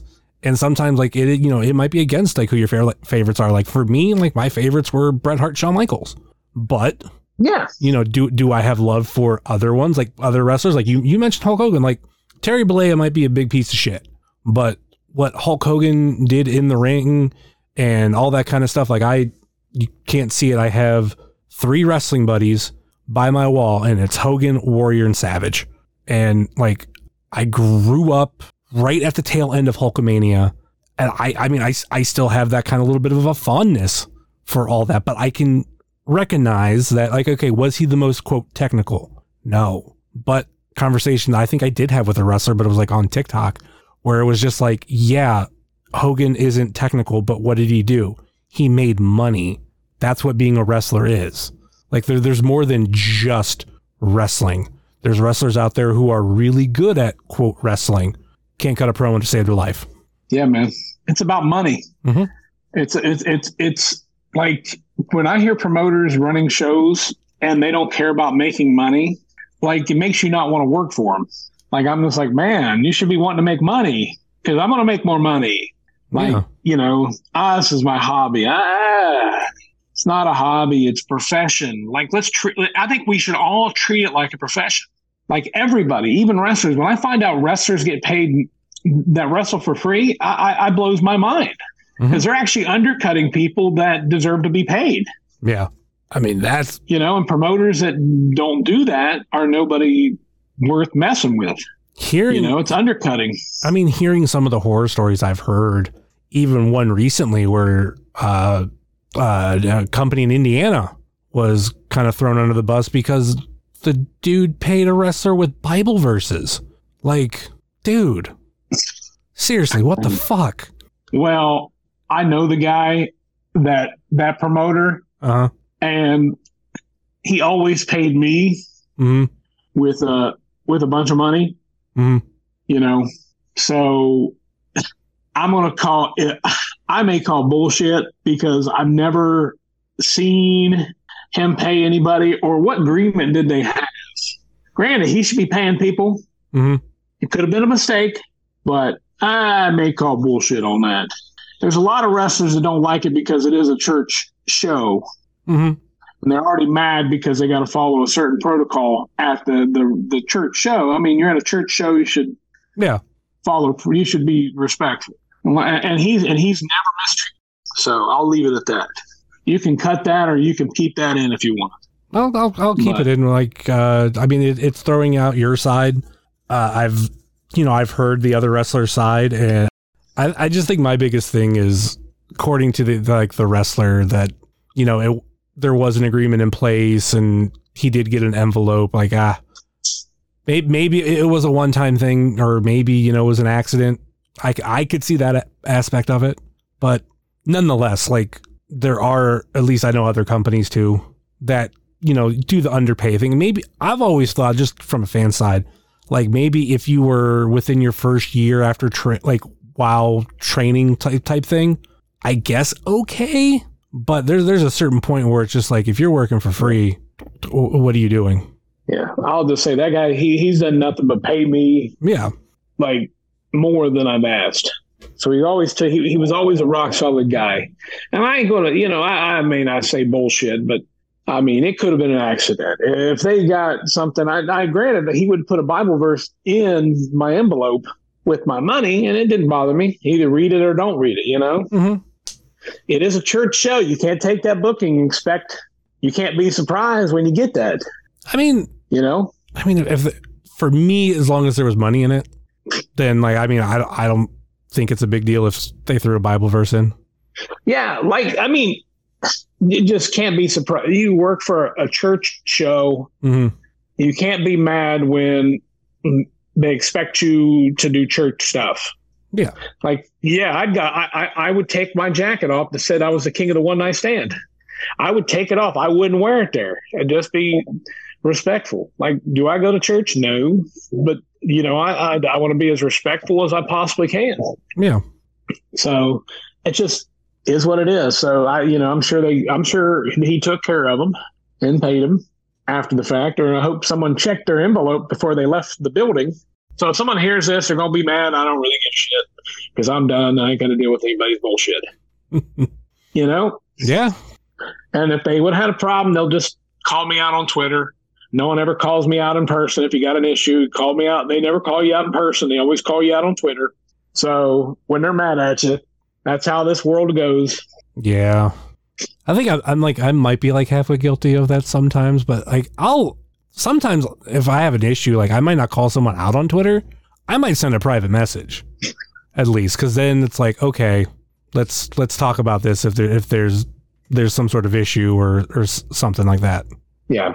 Now, if you don't see anybody, like if I have a chance to see you, I ain't gonna fight you. I mean, good grief. I'll go up and I'll tell you. We don't have to get along to to work together. Mhm. I mean, there's a lot of guys I don't like that I work with. I mean, you got to be professional about it. Some people don't take that aspect of it. So yeah, but you know, but me being in wrestling, like if someone's got a problem with me, I'm an open book. Come and tell me. Don't sit around and beat around the bush. Mhm. Just hate it. Like you, I'll never, I'll never do a vague Facebook post. Like I know guys that'll get online and they'll put a vague Facebook post, and you and you know who it's about. Just come out and say it if you're going to do it. Mm-hmm. Don't hide it. Don't try to deny it. Just come out and say it. I just, but that's the old man in me about calling people out on Twitter. No, yeah, if someone's, you know, a pervert or something like this, pedophile, yeah, call them out quick as you can. Mm-hmm. And, and social media is one, but a personal beef, nah, nah, that's that's a personal thing. It should be face to face or or at least a telephone call. Mm-hmm. You know, if you got their number, you know, that's my take. I, I even think it could be private messages too, just something that's personal between two people. Cause like that, that could help hash it out. The fact that like there's no audience, it's just you two. Sure. Well, the thing that makes me nervous about like when, when you when you do a private message with somebody, Mm-hmm. they'll screenshot it True. and put it out there for the world. If you just use your own words, it's between you and them. And it's not like you want nothing to hide. It's just you know, you know, I- it's nice to keep things private. Mm-hmm. You know, I think you know. Granted, now personal issues do work well in wrestling nowadays, but I mean, I feel like it's more than just nowadays, which granted it's more recent, but like look at uh, Matt Hardy and Edge when they went through like a very public thing and like, like that, that feud was great. I consider them the old school. I'm talking Yeah. like 2013 on or 15 and on. Yeah. that generation was you gotta think Matt Hardy and Edge were around with these big brute dudes, so they had to be, you know, you were in a hornet's nest, you were in a snake pit, Mm-hmm. You know, a bunch of a bunch of killers. You know, you're tra- I'm not saying guys today ain't tough, but I'm just saying it was just a different world back then. Like especially when I came up. Like I had these old, big, mean, grizzled dents that could hook you, and uh, you know, it, it, it helped made you grow up a little bit. Mm-hmm. Yeah, it sure did me. I think that's why when I when I branched out and started wrestling other places, I was so confident with what I was doing because like, man, it ain't gonna get no worse than that. You know? But yeah, it's definitely a different world. But that Matt Hardy Edge thing, boy, that's that's as real as it gets there. Yeah, and that's that's like what to me one of the most memorable real life scenarios being put on screen, and it just works so well. Yeah, man. It's all about making money. Yeah, because like kind of like what you were saying, like they both knew how much money was involved in all that. They were able to put aside their differences to work together. They both definitely made hella money off of that shit, and probably helped out both their careers.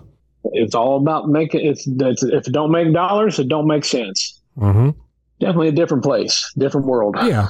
It's kind of kind of like switching topics a little bit, but it's kind of like how I feel with a lot of I'm not going to name, necessarily name names, but like while come across independent wrestlers that you know, they have they seem to have no desire to get out from um what they're doing, like actually like expand, like, oh, I'm fine with doing this and that. But it's like if you got an actual dream of doing something, understand like what you're doing ain't it. Like doing no one's signing you after two matches a month. Like if you Yeah, yeah, yeah. You know, it's funny. I had a conversation with uh, Matt Justice Mhm. at IWC. What was it? Maybe a month or two ago. we were just kind of, you know, shooting the shit, and you know, you know, wrestling's real hard. You know, as we all know, it's a hard business to be in. But we were saying, do you? Ever, I said, I said, man, have you ever remembered the the shittiest guy on the show? And he was married, had like four or five kids, and he and we're out here sweating, grunting, dying of him because he had zero expectations of what he wanted to do. Like that was his that was his WrestleMania. Mhm. That was his WrestleMania was doing a match every whatever. You know, we're saying, man, if you're not, you, you know what I'm talking about too. Probably, Yeah. you can just see the guy and think, man, how happy is he? And he's awful. He's just proud to be that guy. I, I do want to differentiate from like when it's someone who's older, and I say older as in like, uh, let's say late 30s, early 40s and up. But when it's but That's when, me.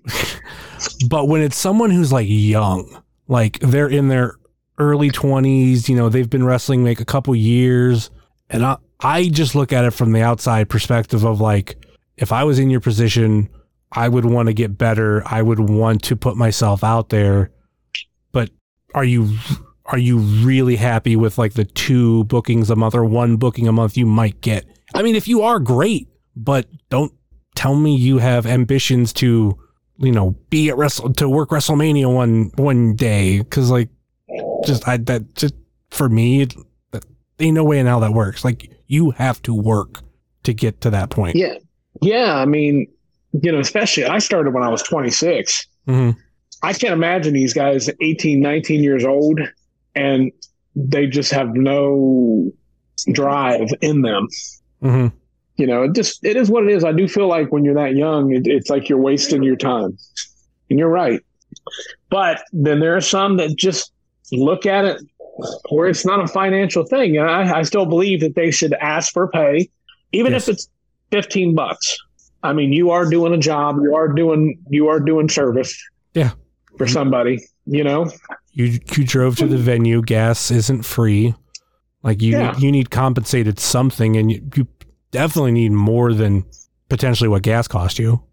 Because it, Yeah. And, and, and you are undercutting people. mhm. By doing it free. So, you know, you should you should get something or you know, don't don't waste your time. Mhm. Cuz I know guys that are just happy to work for free and it blows my mind. We're all over West and promoters just use guys cuz they don't have to pay nobody. yeah.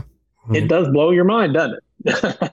I mean, when I I see cards in my own area where I don't recognize like a single person on the card, I'm like, oh, this isn't necessarily a place I want to go to because of like some stuff like that. Or, yeah, I can imagine, man. I mean, you got to be able to to to pique someone's interest Mhm. or it ain't going to do you any good.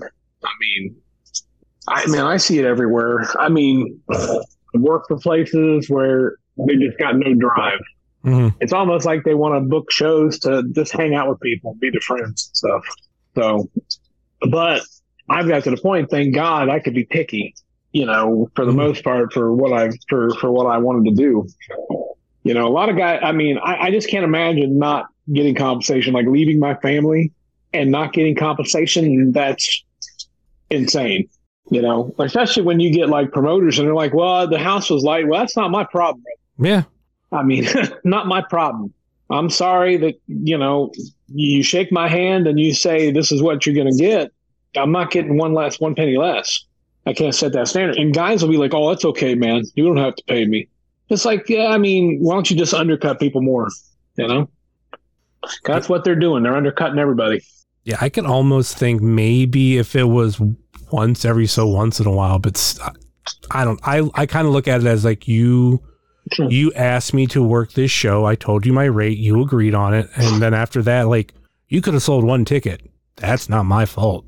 Like you you agreed. Like it wasn't like well you know, if if this many people show up, you can pay me this, but if this people many people show up, you can pay me this. Like, no, it's you agree to that.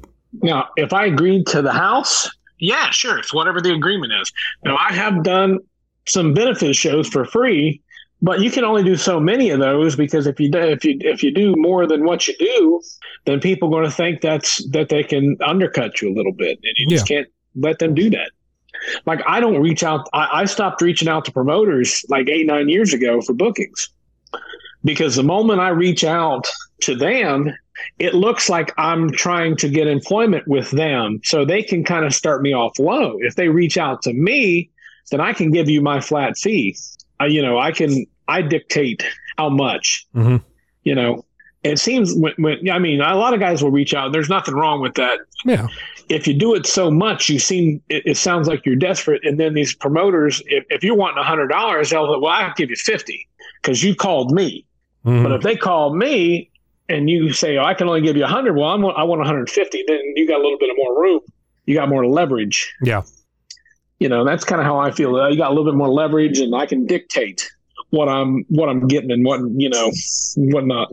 And I would I would think too, just learning from that because that's not, nothing I ever really thought about before.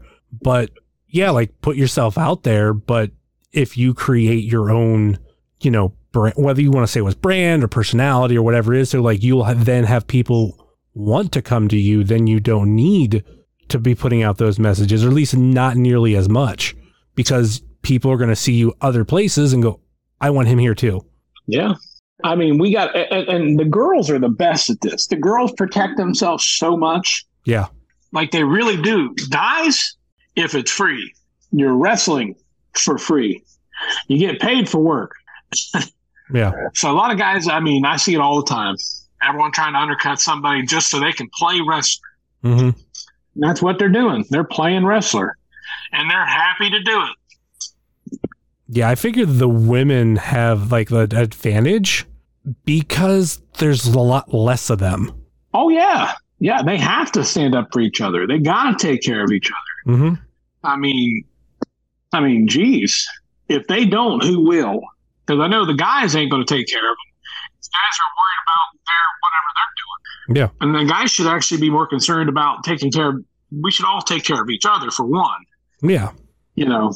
But it's just uh, th- this. This will get me ripping and roaring, and I'll be cussing and swearing and raising heck. And my daughter just walked in the house, so this is going to get more PG now. So I can't be swearing. well, let's uh, let's change the subject to uh, the Pittsburgh Steelers. oh boy, God, fuck them. we talking about the six-time Super Bowl champion Pittsburgh Steelers? yes, the six-time Super Bowl champion Pittsburgh Steelers. You know how many? Uh, and I don't want to hear about the NFL championships they won back Okay. in the fifties. Okay, Okay. NFL. I mean, This is what this is what I go by. NFL championships matter because you're not going to just negate uh, decades of like all these championships. Now, there's a lot of Browns fans that'll be like, "Oh, we got we got eight. I think it's they try to say eight championships, and I'm like, no, no, no, no. The AAFC championships do not count. Did the Browns win them? Yes, but I'm not comparing them to the NFL championships. That to me, that you- you're talking about a money in a different currency that uh, that is no longer around. That money is worthless. The NFL championships at least matter. I mean, I, I mean, I will count it like a division title. I Uh, mean, for, I'll for count it like that. They had they had four teams. It's just like I, I I think Babe Ruth's really influential as a baseball player, but he didn't play against any Dominican or African American players, so it's kind of hard for me to say he's the greatest. He's probably the most influential in the history of the game because he made it to the heights that to where they were able to go and run with it. But Mhm. yeah, no, no, no, no. Like 50s, 60s, once you start getting the 70s and 80s, and then we can have that talk. oh, th- we start with the 70s because that's when the Steelers were were something because there were decades that they were literally like the one of the worst teams in the the entire NFL. Did you know that the NFL, uh, uh, uh, the owner, the, pre- the the guy that owned the NFL, or the commissioner of the NFL, not the owner, he wanted to call the Steelers America's team, and they went to Art Rooney Sr. and said, "We would like to call you America's team." And Art Rooney said, No, thank you. We're not America's team. We're Pittsburgh's team. Yes. So technically, the Steelers are America's team. So, and, and, and you can't dispute that because you go to any away game where the Steelers are playing, and there's usually more Steeler fans there than a lot of the home teams, not the Browns. The Browns, I mean, the Browns fans, I mean, are loyal, and it's and it's kind of their fault that the Browns suck. And, and, and and hear me out on this, and, and, and you can tell me piss, you can tell me pee off here. Okay, Daughters in the you guys are so loyal. You guys sell out the, the, the stadium all every game almost. Am I right? Yeah, like I, I, ironically enough, I was listening to the radio and they were talking about this article of like the most loyal fan bases, and they literally had Cleveland at 31, and they they didn't even list all 32 teams because uh, for some reason they left off Washington. But uh, it's kind of like, yeah, that's bullshit because when this team was was horrible, like those the games were still like a thing to go to. So if you guys would boycott, I mean, if they're putting a bad product on the field, which I don't think their product is bad now, I just think they they're in a rough division. Yeah. You know, if you if, if them crappy products that they put out, quit being loyal and put money in this. Why would the rich guy change anything if he's still making money? He's still making money. Yeah. If you put heat on him, if you're not selling out, then you better get you a product on there that that'll fill the stadium. Like I bet, I'll, I'll, guarantee 150. percent If the Steelers started sucking bad for 10 years, their attendance would drop. It would drop, and it would force the Rooney family to rethink what they're doing. They and for one, they wouldn't wait that long to suck. Oh yeah, They'd have a bad year, and they, you know, why try? If I mean, My- why try? If you're going to sell out, why? my, but my counterpoint is uh, number one, if they win, they do make more money, and they also can be like, oh yeah, uh, we're raising season ticket prices, we're raising ticket prices, we're raising this, we're raising Yeah. that, but they need to be good. So, d- is it a little bit easier for them right now? Yes, but make them a championship team. I could only imagine like how expensive things would be. Not to an outrageous price, but it's like, oh, you know, we're we're now like the thing to be. Well, you've always wanted it. Well, now you got to pay for it. I think the stadium would blow up. I think the, the city of Cleveland would blow up if they ever won a Super Bowl. I think it would. I think it would be the end of uh, the city of Cleveland. I think it would implode from within, losing their minds at least for a championship. And then as soon as LeBron left, they turned their back on him. Uh that that is mixed between fans. Like you, you know, I don't know if you can see it. I got my LeBron jersey behind me, so I I love LeBron James. when he I left the, love LeBron. when he left the first time, I was bitter. When he came back, I was like, okay, let's see how this goes. And when we won the championship, I was like, okay, I have no ill will towards him. I actually do want a a Lakers LeBron jersey. But going back to, there's a lot of stuff that you said that like I'd love to like get into. Uh, number one, I won't debate you or disagree with you on the whole America's team thing. I've I've said for a long time since like especially when I was over the road and everything that the Pittsburgh Steelers are the most loved but also the most hated franchise in the NFL. I would say I would argue to the point that I think the Cowboys are more. Um, P, I, we, I, it's different.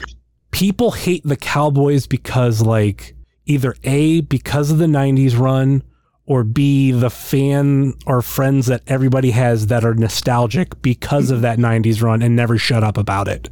Steelers are hated for different reasons from different franchises. And hated, I always say too, it's it's a sports hate. It's not like, you know, you want to see these people die, but it's just like the rivalry. I don't know. hate. I've been to some NFL games where people would rather people die, and they're like, I mean, No. NFL games. I don't want to take my daughter to an NFL game because of how stupid people act. Oh god, that that's a whole thing in its own. Like I I have like my own rules for games, and the number one thing is like for, for I'll just say for the Browns, um, you should only wear a jersey or clothing of one of the teams playing. Don't show up to a Browns Cardinals game in a Steelers jersey because you are an asshole. But Yep. but if it is a Browns Steelers game, I will not disrespect Steelers fans. Could there be some like shit talk, you know, playful stuff? Yes. But it won't be anything that is over the top and could be taken as like a, a death threat. Like no, like we're, we're we're both here enjoying this game. Just like I've had people say like, "Oh, I'm afraid to go to a Steelers game and my Brown stuff." I'm like, if the Browns are playing, I'll still I'll go because like we're we're both there to wa- watch the game. Well, let's agree on this. Mhm. The city of Pittsburgh and the city of Cleveland, they're the same type of people. Yeah. I mean, I mean, honestly, I mean, they're they're blue collar. You know, one's a steel mill town. They're both industrial towns. I mean, everyone's it's a blue collar blue blue collar town. They're the same people. They just like different teams. Yeah. That's really it. I mean, it's not like Dallas and Pittsburgh hating each other. I mean, because Dallas is Texas, and you know, Yeah. I mean, just as a big metropolis like New York Jets, you know, these are two blue collar towns Mhm. that would be small market teams in baseball, but the NFL makes it to where they're all big. Yeah. You know, but uh, they're the same type of people. They both love football. You know, except one just happened to be more successful. You know, no big deal. Well, the, the fun thing, you like you mentioned about the Rooney family, that you know it was one at one point it was quoted back when the Steelers were horrible and the Browns were good. That uh, was it Art Rooney? Like he he really wanted to be like the Browns. He modeled like certain things after how they were doing things. Like he he idolized them. And then as like things happen throughout time, like literally like they f- changed places to where the Browns became that type of franchise. And the Steelers, obviously, you know, ultra successful. Like literally everything they've done since the 70s, it's, it's really hard to knock because, you know, they've only had fucking, what, you guys got like three coaches? Yeah, I would. Yeah, you've got you had Chuck Noll, Bill Cowher, and Mike Tomlin since 1969. Incredible. Yeah, three. Like the Browns have had that in a season. Like, Yeah, it's it's it's it's the blueprint, man. It's the blueprint about how to how to how to be you know, successful. Fifty, almost fifty years, mhm. maybe a handful. I mean, you know, bad. I don't think they've been terrible, but I think that well, they were. I think they're one and fifteen and sixty nine, and then they got better after that. But Mhm. That was Chuck Noll's first year, and that was that draft class. We had Mean Joe, and then Terry Bradshaw came a year after or something, and they started drafting all the Steel Curtain, which and you guys could have took Jack Lambert from uh, Manaway, Crestwood. Ohio. I said that correctly. No, no, no, no. I was saying the school, Crestwood. Oh yeah, yeah, yeah, crap. But I, but I people give you crap when you call it Mantua, Manaway. Yeah, man. Yeah, I, I, I mean, I grew up in literally the same. Uh, uh, what do we want to call it? The same sports conference. We were the at that time we Oh. were the PCL. Yeah, and you're in Jack Lambert Stadium up there. Yeah, which is pretty cool. But and the Browns could have drafted him. They should have, and he took it personal when they didn't draft him. And then he just would become a, an absolute menace Yeah. two times a year. but that's how it is. Like, can you imagine? Like, like the Browns passed on Ben Roethlisberger. yeah. And I mean, he did. He he went on to become a, a, a Hall of Fame quarterback. Well, He's got a great podcast too, by the way. I I, I know you're a Browns fan, but it's actually it's pretty good. I actually like listening to it because he had Bill Cowher on there, he had Mike T on there. I'll you know. I'll openly say that I I don't respect Ben Roethlisberger that much, but I, here's what I want to say because I don't I don't. It's not because he's a Steelers fan. Uh, Steeler. There's a lot of like things he's done in his career that I thought were stupid. Oh yeah, and, and I'm not even talking off the field stuff. I'm just talking about bad decisions. Like there was one year, uh, I think it was like beginning of training camp. He was being interviewed, and he was like, "Yeah, I've had like an issues with my shoulder all off season, but you know, I, uh, I didn't do anything about it." And then like literally like he got injured halfway through the season. It's just like, yeah, dude, that's on you. But yeah. I will say this: there's one Pittsburgh Steeler that if I were to meet, I would shake his hand and tell him how much I respect him. Let's Hines take, Ward, right? no, actually, I don't. I do not like Hines Ward either. uh, can can you actually guess? I will say this: he is r- recent, as in he's played within the last decade. I'll say he's. I think he's in the hall. Is he in the Hall of Fame? I can't. I He can't. won't be in. No, no, no, no, He no, lost his mind. no, no, no. The the Oh, the one that I'm I'm thinking. I'm trying to. I can't remember if he's in or not right Keith now. Heath Miller. No, Troy Polamalu. All right, I, I, don't, I was getting ready to go there, but I I can't believe. I mean, how could you? How could you miss that dude? And screw Ed Reed. Troy's Troy's way Troy's ten times better than him. I don't care what anybody. Ravens fans are stupid. But uh, Troy Polamalu on the field was amazing, and then a lot of stuff I've heard off the field also amazing. His Head and Shoulders commercials fucking hilarious. Like the I best. like I don't ha- and I don't think I've ever heard a bad word said about Troy Polamalu. He's a good guy. Yeah, so he's one dude that I would love to like because he might not be in the Hall of Fame. Like if I were to run into him in Canton, He's in. he's in. Okay, I can, some of these classes I've just blanked on who goes in and who doesn't. But um, I actually had a friend who bumped into uh, Bettis right after he got into the Hall of Fame because he actually lives in Canton. And like I think it was like he just went to a Denny's or Bob Evans or something. Like ran into him the Mon- There's bus. yeah the ran him into mon- uh, the Monday afterwards, and even like he's a Browns fan, and like he you know gave him you know some respect of like you know how much respect he has for him, and he, he's another one. Like I remember when it took him like years to get in the Hall of Fame. I'm like, listen, I'm a Browns fan, but that's bullshit. One year, okay, but you have it. I think they might have done like three years. He should have been in first or second. I, uh, I let me ask you this: Do you put Big Ben in Mm. first ballot? okay here we're we're we're, we're gonna talk some real shit now like he he's got a lot of reasons to go in but with what we've seen with the particular quarterback choice in Cleveland does those parts of Ben Roethlisberger's past get brought back up I I I'm on the borderline because I could, I could see people just being like forgetting it and then I could see people just this is a guy that did this and that why would you honor him Well, the NFL, man, they've got a lot of crappy people in their Hall of Fame. yeah I mean, they, you know, they still got a lot. I mean, the NFL got a lot of horrible people. yes L- You know, LT's still in there for what he got convicted of. You know, OJ. Hey, I was about to say, yeah, OJ shit. He, I mean, yeah, but I But, mean, yeah, I could I could sit and talk football all day. Now I need a question to ask you. This will tell me a lot about you. Who's the greatest basketball player of all time? Mm. greatest or my favorite. It's got to be the. Who do you think the best? I, I'm biased. I I do say LeBron. All right. Now I love LeBron, and I was leading the charge on him being the greatest of all time, right? hmm Until the last couple years with the Lakers. Mhm. That would have never happened with Michael in his prime. hmm like do I LeBron's the most complete player of all time, but man, Michael Jordan just had that dog hmm inside of him. You know, and, and you know, and I, you know, and you get people that try to tell me that the guys in the 80s and 90s watch basketball today and how it's played. It's like Dennis Rodman saying that Larry Bird wouldn't be any good today. I'm like, we just saw what Larry Bird would do with Jokic. Mm.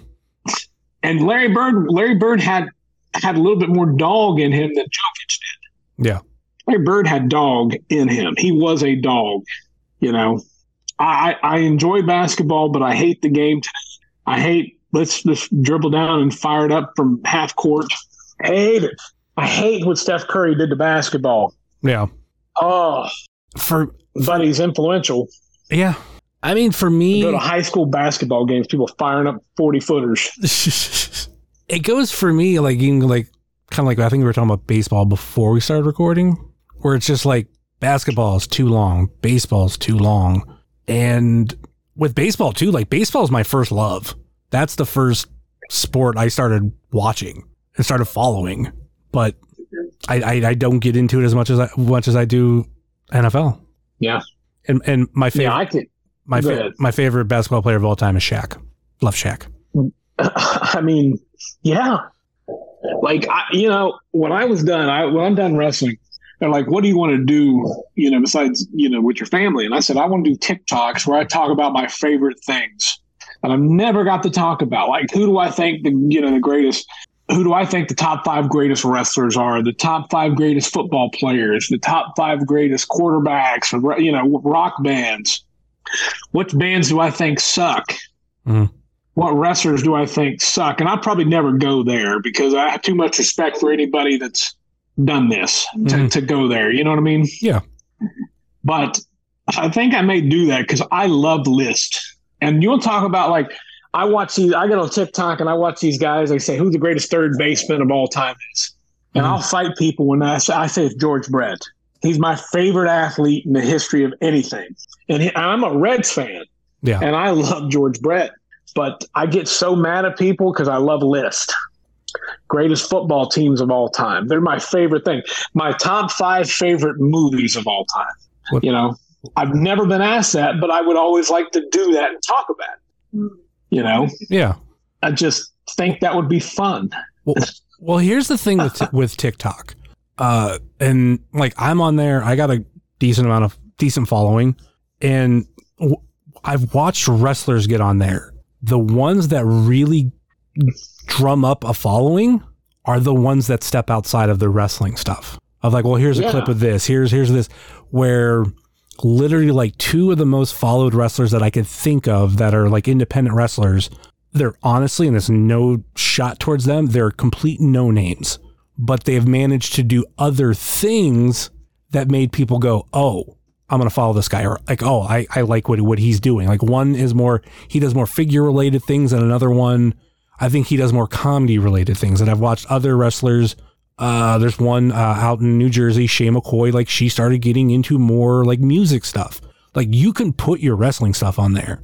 But if you show your real personality, people seem to love it. And the, the, you, you'll Yeah. get in, you'll get in people that'll follow you and like, oh shit, you're a wrestler. I didn't know that. Yeah. Yeah. This one guy gets on there and he said, These are the, my top five favorite movies that I saw this year. Mm-hmm. His favorite movies that I saw this year. But you want to talk about a wrestler who I think has done a really good job of getting his name out of there. And I mean, usually wouldn't like a guy like him, but I really get a kick out of what he does is Jack Vaughn. Yeah. I mean, there's a lot of people that get pissed off about what he does, but and being an old school guy, I hate the idea that the business get put out there. But what am I talking about? They've been put out there for the last 30 years. Mm-hmm. We know what it is. And I get a kick out of what he does. So I really enjoy what he does. And he's gotten bookings out of it. Yeah. I think if you're a wrestling promotion that does like, we'll just say the super indie style, why don't you book him in there and, and let him be a heel? He's automatically a heel with that kind of crowd. Mm-hmm. And all he's got to do is come out and make fun of these guys. And it would work. I think anybody should book that guy. I think he's great. Yeah. But he, he's another, You know. he's an, oh, well, he's another one. I don't want to say that he, uh, he stepped outside of like wrestler, but he, he made it to where people had a reason to watch. Not like, well, here's Yeah. this, here's this clip of a match. Like it, you need something other than your wrestling to draw people in. This isn't Twitter. This isn't Instagram to where you want to highlight that stuff. TikTok, I've learned li- like literally, like for me, like I have 20,000 followers, but what really drum up my following, cause like I do a lot of wrestling related stuff, talk about that and some football stuff. Literally like the two most watched videos I have, like I just went off that path and did like some other things. One, I answered a question of like, would you work a graveyard like from this time to this time, blah, blah, blah, blah. And another one was a guy said like, I have all the, I have every Funko Pop. And I pulled out one that I had that I'm pretty sure he didn't have. Boom. Like both, like one is over a million and one is close to a million views. Yeah. That stuff seems to work out pretty good. I mean, uh, people want to know real life stuff. Yeah. You know, it's kind of nice to let people in to, to know who you are. Yeah. Or just finding a way to like take your personality and like put it out there for people to see that they, they might not see in, in the wrestling ring or your promos or just something. Cause I, I, I Yeah. if, if we want to see those, those videos, those, or you know, those clips, those are on other social media. All right, let's let's start to wrap this show up and let's get into the Fave Five questions. Hey, this is Booker T, five time champ, and this is the Fave Five Questions. Now, can you dig it? All right, this one should be interesting with you because I mean I got a ton. I got to figure out which ones work best for you. Um, this that's a staple. I love it. Bacon or sausage? What kind of sausage? Uh, it just Links or patties? Well, that's actually I, I have secondary questions for those. To where if people say bacon, Uh, it kind of I ask them how they like it cooked, and then sausage whether it's link or patty. Just kind of in I general. like sausage. Okay. I like sausage links from Bob Evans, which is a southeastern Ohio staple. Uh, who who was it? Yeah, for a J-Lit weekend, you had. Oh, never mind. I'm not going to mention him right now. You you and a, a particular wrestler uh, had your picture taken at a J-Lit Bob Evans weekend. And that guy might have gotten into some trouble recently, so I'm not necessarily going to mention his name. Oh, yeah. Remember that? Right next to the hotel. Yeah. A hotel Yeah, that was us. a hotel that's no longer there. I couldn't tell you, man. There's a lot of stuff in Cleveland ain't there no more. uh, question number two: favorite flavor of Pop Tarts? Man, I like strawberry. The one with the. I can't think of it right now. We just had it here at the house. Linda, hold on. Linda's here. Hang on, Linda. What's what was that Oreo? What was that Pop Tart we got? Cookies and cream. I like it. Yes, I haven't had that. cookies and cream. I think I haven't had that one in a while. That now I kind of want it. It, it, it yeah, because I that's one of my road snacks. It's Pop Tarts. hmm Like if they don't have cookies and cream, I get strawberry. I like the you know how they got the gas station. I'll just grab one and that'll be my like snack. Yeah, That's that's legitimately like a road snack for me. I'm not huge on strawberry because I I had it too much as a kid. Like my aunt that I had uh, that I had growing up, she, she always had strawberry pop tarts in the pantry, and I, I just I just can't eat them nowadays. But for me, it's s'mores. Yeah, I love s'mores. Well, we some, you know my backyard is a swamp now, hmm and I got a fire pit down at the bottom of the you know, and I got to wait till like August or September to even be able to do fires because when it get the flat part where it slopes, we usually do s'mores a lot of time, but we can't go down there until a certain point because it's just a, a swamp, Yeah, you know. So, and we like s'mores, but cookies and cream, baby. I would say. another good one that I haven't had in a little while. They have like an Eggo waffle one. oh, really? Yeah, that I I'm a sucker for trying anything like as soon as it comes out. So they're like, oh, there's this new flavor, and I'm like, all right, I got to try it. That one was Why not? That one was surprisingly good. We had the brown sugar one here too, and I thought it was okay. I'm not a fan. I It was all right. I've always, to me, that was always the boring Pop Tart. Still a boring Pop Tart, still a Pop Tart. That's that's that's almost like what they say about pizza. I mean, it's they're yeah, Pop. You know, Pop Tart's a Pop Tart. So when when people say like, like you know, even a bad pizza's you know still pizza or it's good pizza, and I'm like, uh, I- I- yeah, I, am with you. I've had some awful pizza. I, am always like, eh, did you ever have Chuck E. Cheese pizza? That's like, Oh, yeah, that that that is horrible. yeah. It's it's been a, it's a pretty rough one. Yeah. All right, question number three: favorite game show. There's a lot of good ones too. When I was a kid, a little boy down southeastern Ohio, in Nelsonville, I would sit up every night and watch Wheel of Fortune. Pat Sajak and Vanna White came and did a Wheel of Fortune in my hometown. I actually have pictures. So, uh, Wheel of Fortune, man, Pat Sajak, he's he's quitting this year. So, yeah, Yeah, I'm gonna say Wheel of Fortune. Jeopardy being a close second. there's something about that one-two punch is like so nostalgic. Yeah, One, and then Price is Right's right in there too. So, watching the Price is Right, but I'm still gonna say Wheel of Fortune.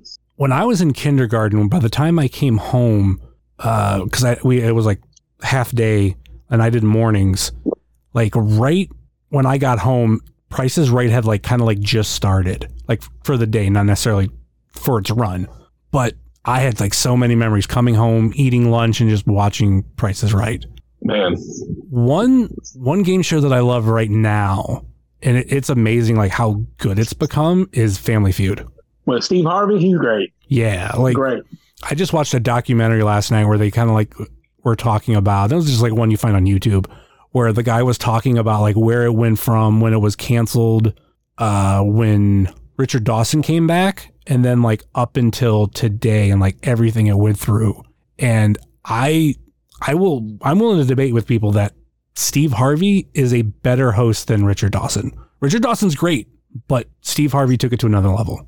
He's entertaining, man. Mhm. He got the personality to get it over. And So they, yeah, it's yeah. they brought up a point on the documentary. I'm like, oh, I never thought about it like this. Cause like, I love that when you give a bad answer, Steve sometimes will like, kind of like let you know. And supposedly they didn't want him to do that, but it was, it was like, this is what the viewers at home are doing. I'm just giving like that a voice. Like, it doesn't have to be like this, like, we have to be like, oh, good answer, good answer. When like, yeah, that we know that that's a bad one. Yep. But when it's a funny one, he pops and sells it too. Yeah, and him him being a comedian, he can just improv so well on a lot of He's a stuff. West Virginia Cleveland guy. Oh yeah. Question number four. I really I really enjoy this one. It's a little different. Uh, what deodorant do you use?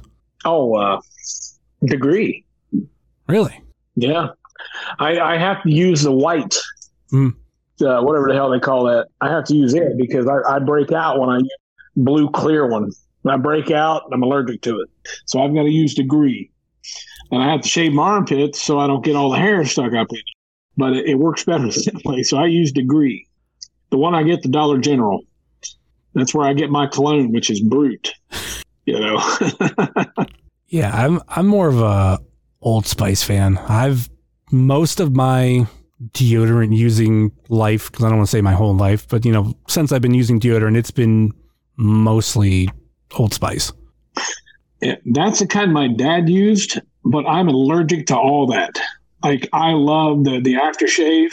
hmm So I tried to wear it and it broke me out. Like, you know, just had a big reaction to it. So I can't ever wear it. And I love Old Spice. Yeah. So yeah, it breaks my heart, but I'm a degree guy. All right. Question number five. Um, wings, bone in or out? In. what kind of question is that? What kind of guy doesn't eat the bone in? You don't want to get his hands dirty? bone in, parm garlic with ranch, a shit ton of ranch. I don't think I've ever used ranch on anything other than like a buffalo or mild. Just grip it and rip it, boy. Yeah. Beat that bone down, suck that meat off. That's how you do it. I love me a good just barbecue bone in, Yeah. but Oh, barbecue bone in? Oh my god, that's how you get better flavor that way. mhm. I mean, I'm not really a, a boneless wing person, but I'm just saying, like in general, like it's my pick is uh, bone in and barbecue. The only thing though, like barbecue differs from place to place. So what I will use as like a litmus test is some places like buffalo or mild wing, because you you can't fuck that up or you can't make it that much different. Like it's just mild. Sometimes I'll get a mild and half mild, half parm garlic. Hmm. But yeah, I would say so. Yeah, bone in, without a doubt. Uh, all right, question number six that I tailored to my guess, and I think this is perfect because you kind of mentioned it. Give me your top five movies of all time. Oh my gosh. All right. So I'm gonna start number five. Um, Armageddon. Okay. Number four, The Godfather Two. Three, Godfather One. Okay. I'm a mob movie fanatic. Movie number two, White Men Can't Jump. Okay. I base my entire career off of talking trash. Okay. So love it. I, I'm a trash talker. You know it. Yeah. I like to talk trash. But my favorite movie of all time is when I was little. It, it goes back to when I was a kid and I watch it every time it's on. This is going to kill my street cred. But Willy Wonka and the Chocolate Factory. Okay. Gene Wilder. No Johnny Depp. Johnny Depp ruined it. He made Willy Wonka look a little perverted, and it upset me. Like it upset me like you wouldn't believe. Gene Wilder is the only man that should ever have played Willy Wonka. And I hear they're doing a, a, a movie that's before, like a prequel, like Yes. a coming to age Willy Wonka. And they better not mess that up, or I'll find someone, I'll punch him right in the face. Because if, if I mean, like, I mean, how do you get Johnny Depp to do that one compared to like how cool Gene Wilder was? Gene Wilder is is and was the man. So yeah, that's my top five favorite movies. If I would have known that, I would have asked you because I have a question uh, on the list of who's a worse human being, Grandpa Joe or Jenny from Forrest Gump? Wow. Because Jenny, they're they're Jenny, Jenny had sex with him and she had AIDS, and she kept leading him on, and he was special needs. She had sex with special needs person. Uncle Joe was just lazy, so I'd say Jenny. Yeah. Like Forrest Gump did all these great things, he's special needs, and she had sex with him. That's that's what it was. But Grandpa Joe, I saw a TikTok where this woman saw Uncle Joe like licking the the, the wallpaper, Mm-hmm. And she showed herself getting wound up about it. She said, "There's something about Uncle Joe licking that wallpaper that gets me wound up," and it just made me laugh. and they just kept showing him licking it. I'm just like, "That's great." So yeah, I'm saying Jenny because yeah, My yeah, my only issue with Willy Wonka and the Chocolate Factory is there's this one part that to me is like the most boringest part of the movie, and if they did not have it in it, it wouldn't matter, and that would be Cheer Up Charlie. like that is like I look at that movie in two parts: everything before it and everything after it. Like the whole part, you mean the whole part in Yeah, the well, the whole part in the factory is great. you had you had a white guy sing Sammy Davis Jr. part. You know, just the Candy Man. I like how some people spoke English when they're obviously in Britain. They actually never said that they're in England, Britain, but it was kind of implied. But there was people speaking with with an American accent, then a British accent that were in Britain. You know, it was kind of back and forth. But yeah, I, I, the the Willy Wonka, Gene Wilder, like, dude, I, you'll catch me sometimes singing, you know, some of the songs that they have in it. You know, come with me and you'll see imagination. You'll see me singing that Yeah. sometimes myself. So yeah, so a lot of people just went like, "Really?" I'm like, "Well, I was a little boy and I love that movie, so eat it." For me, my top five, and I actually have mine in no particular order, are Tommy Boy, Ghostbusters, Scarface, uh, Clerks 2, and The Dark Knight. I can't go wrong with that. And like right I never, I, I never saw Clerks though. Clerks 2, I thoroughly enjoy. Like Clerks 1 is its own entity movie because like how uh like when it came out in like the early 90s and then was made and everything but like 2 came out in like 2007 6 or 7 I can't remember what. Yeah, but I, I remember watching that in the theater and then right outside of there I would probably put uh Godfather. Like I've I've went to the theater to go see that movie because like I'm a sucker for we're re-releasing a movie even if it's just for a day in a movie theater and I would I managed to go to when they did it for Godfather just such a good movie I just sat down with my wife not that long ago because she had never seen it I'm like all right we're watching this because I love this movie it's a great movie. I watch it. I got another six hours. I'll sit down and watch it. You know. And like anytime I get we get something like that's cannoli, I'm like, leave the gun, take the cannoli. Take the cannoli. Uh, so yeah, uh, that that would be it. Any uh, final thoughts or last minute plugs before we go? No, man, I, I'm almost done. So I would say, you know, August 12th, you know, come to IWC in in in, uh, in beautiful Elizabeth, Pennsylvania, and see me get into a steel cage match with the owner, Justin Plummer. I finally get him in the cage. So come on out and see that, and then I've got a maybe got five or six more shows. Check it on FITE TV. I'm up at Greektown in Canada, FITE TV. Uh, you'll never know when my last match will be. So, but it's coming. And I want to thank everyone out there for all the support over the years. Uh, it actually meant a lot to me. So thank you. I'm just hoping you get at least one random gauntlet for the gold appearance because those are Well, that's yeah. Those That's are great. that's my retire. That's my coming back out of retirement for one night to get Mhm. you know kind of a thing. But uh, you know that that's going to be my deal. Just let me come back in for random gauntlets and you know battle royals and stuff. But other than that, I'm I'm good. yeah. I'm ready. Yeah, that, uh, that that pretty much like wraps it up for me. I mean, yeah, I got my social media, uh, Jay Summers three three zero, TikTok, Twitter, Instagram, Hive, Threads. Got the show uh, on Facebook, Twitter, and Instagram. But like, I, I don't, know, I can't really plug all that stuff because Yeah. shit, shit's over. Shit's over. Yeah, man. Hey, man. We're done. We're done, baby. I'm glad that this is the last podcast I'm going to do. So if this is your last one, this is this is it, man. I'm glad to be your first. I'm glad to be your last. Yeah, and I mean, much much like you, I mean, I might have things that I come out of, I might come out and do, but like wrestling cheers, done. That that is that's never coming back. The Ohio Indy Report's never coming back. We're we're wrapping this shit up. Well, good luck to you, man. And my cat's, you see, my cat got in the way here. My my cat has been outside of my office door and like I know he's been like scratching at it because it'll move a little bit. And I'm like, It's Melvin here, man.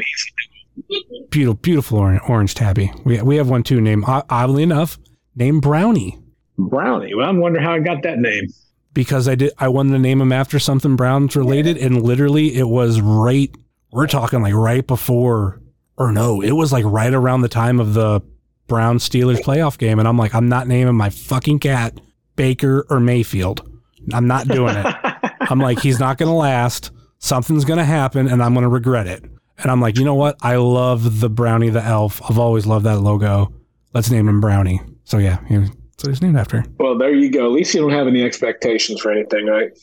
yeah, he's a uh, fairly pushover cat, much like the Browns sometimes. But anyway, um, you know that that wraps everything up. That will do it for us here on Wrestling Cheers, where everybody knows your name, and it's closing time. You don't have to go home, but can't stay here. Later. Yeah, we we going home. We're done.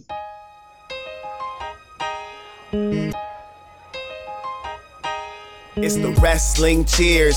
Get up on your feet, brightening your day in the middle of the week. And you gotta love the show. Yeah, you know it holds a title for the best podcast. Talking wrestling in Ohio. Finishing a cold one, take a load off. We ain't all about the prohibition like Josh, so we cheers. And then we sit back. Other mm. shows are in the trash, kinda like they Nick Stapp. Like the mm. name is Matt Justice, wearing all the gold. Wrestling Cheers is coming to a close. The number one podcast going in the game. And one day everybody's gonna know the name. It's the Wrestling Cheers. This is Platinum Max, signing off. Ohio, good night. The world, good night. We love you. We'll see you next week.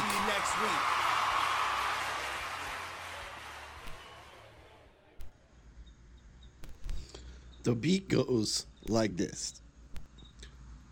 Boom, kick, kick, boom, boom, kick, boom, boom, kick, kick, boom, boom, kick, boom, boom, kick, kick, boom, boom, kick, boom, boom, kick, kick, boom, boom, kick, boom, boom, kick, boom.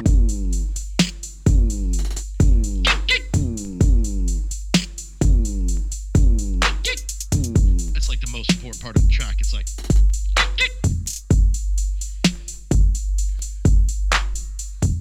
rolling up in the whip, turn it up, that's my shit. Living life ain't no skit, set it up, let it rip. Rhymes are whack, flow in debt. I am here to collect, coming through to flip the script. All this noise needs to shift. How many rappers repeat the same bit? How many times will you say this rips? This rips. Flying high up in the cockpit, dropping bombs on your frauds, counterfeit. Step up to the mic and transmit, calling out your frauds, counterfeit. Same old flows and beats, y'all. The culprit, calling out your frauds, y'all. Counterfeit. DJ Turtle, DJ Turtle, DJ Turtle.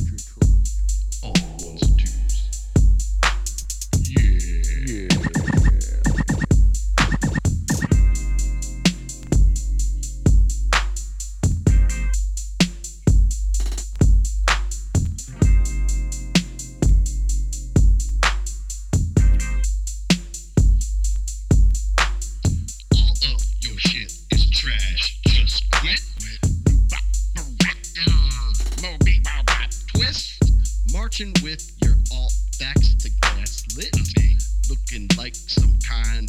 of reject list. Sorry, Creeping for some static to get your wig split. Smash you in the face down in the fight pit. Force you to back inside like a hermit. Make sure you don't operate without a permit. Lamping round your house, having to be baby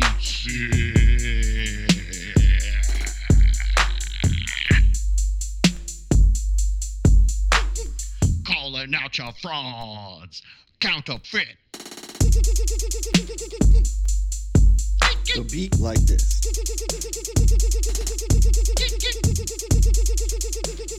Mm.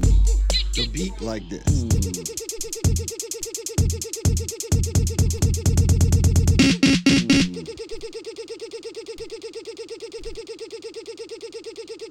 Hmm. hmm.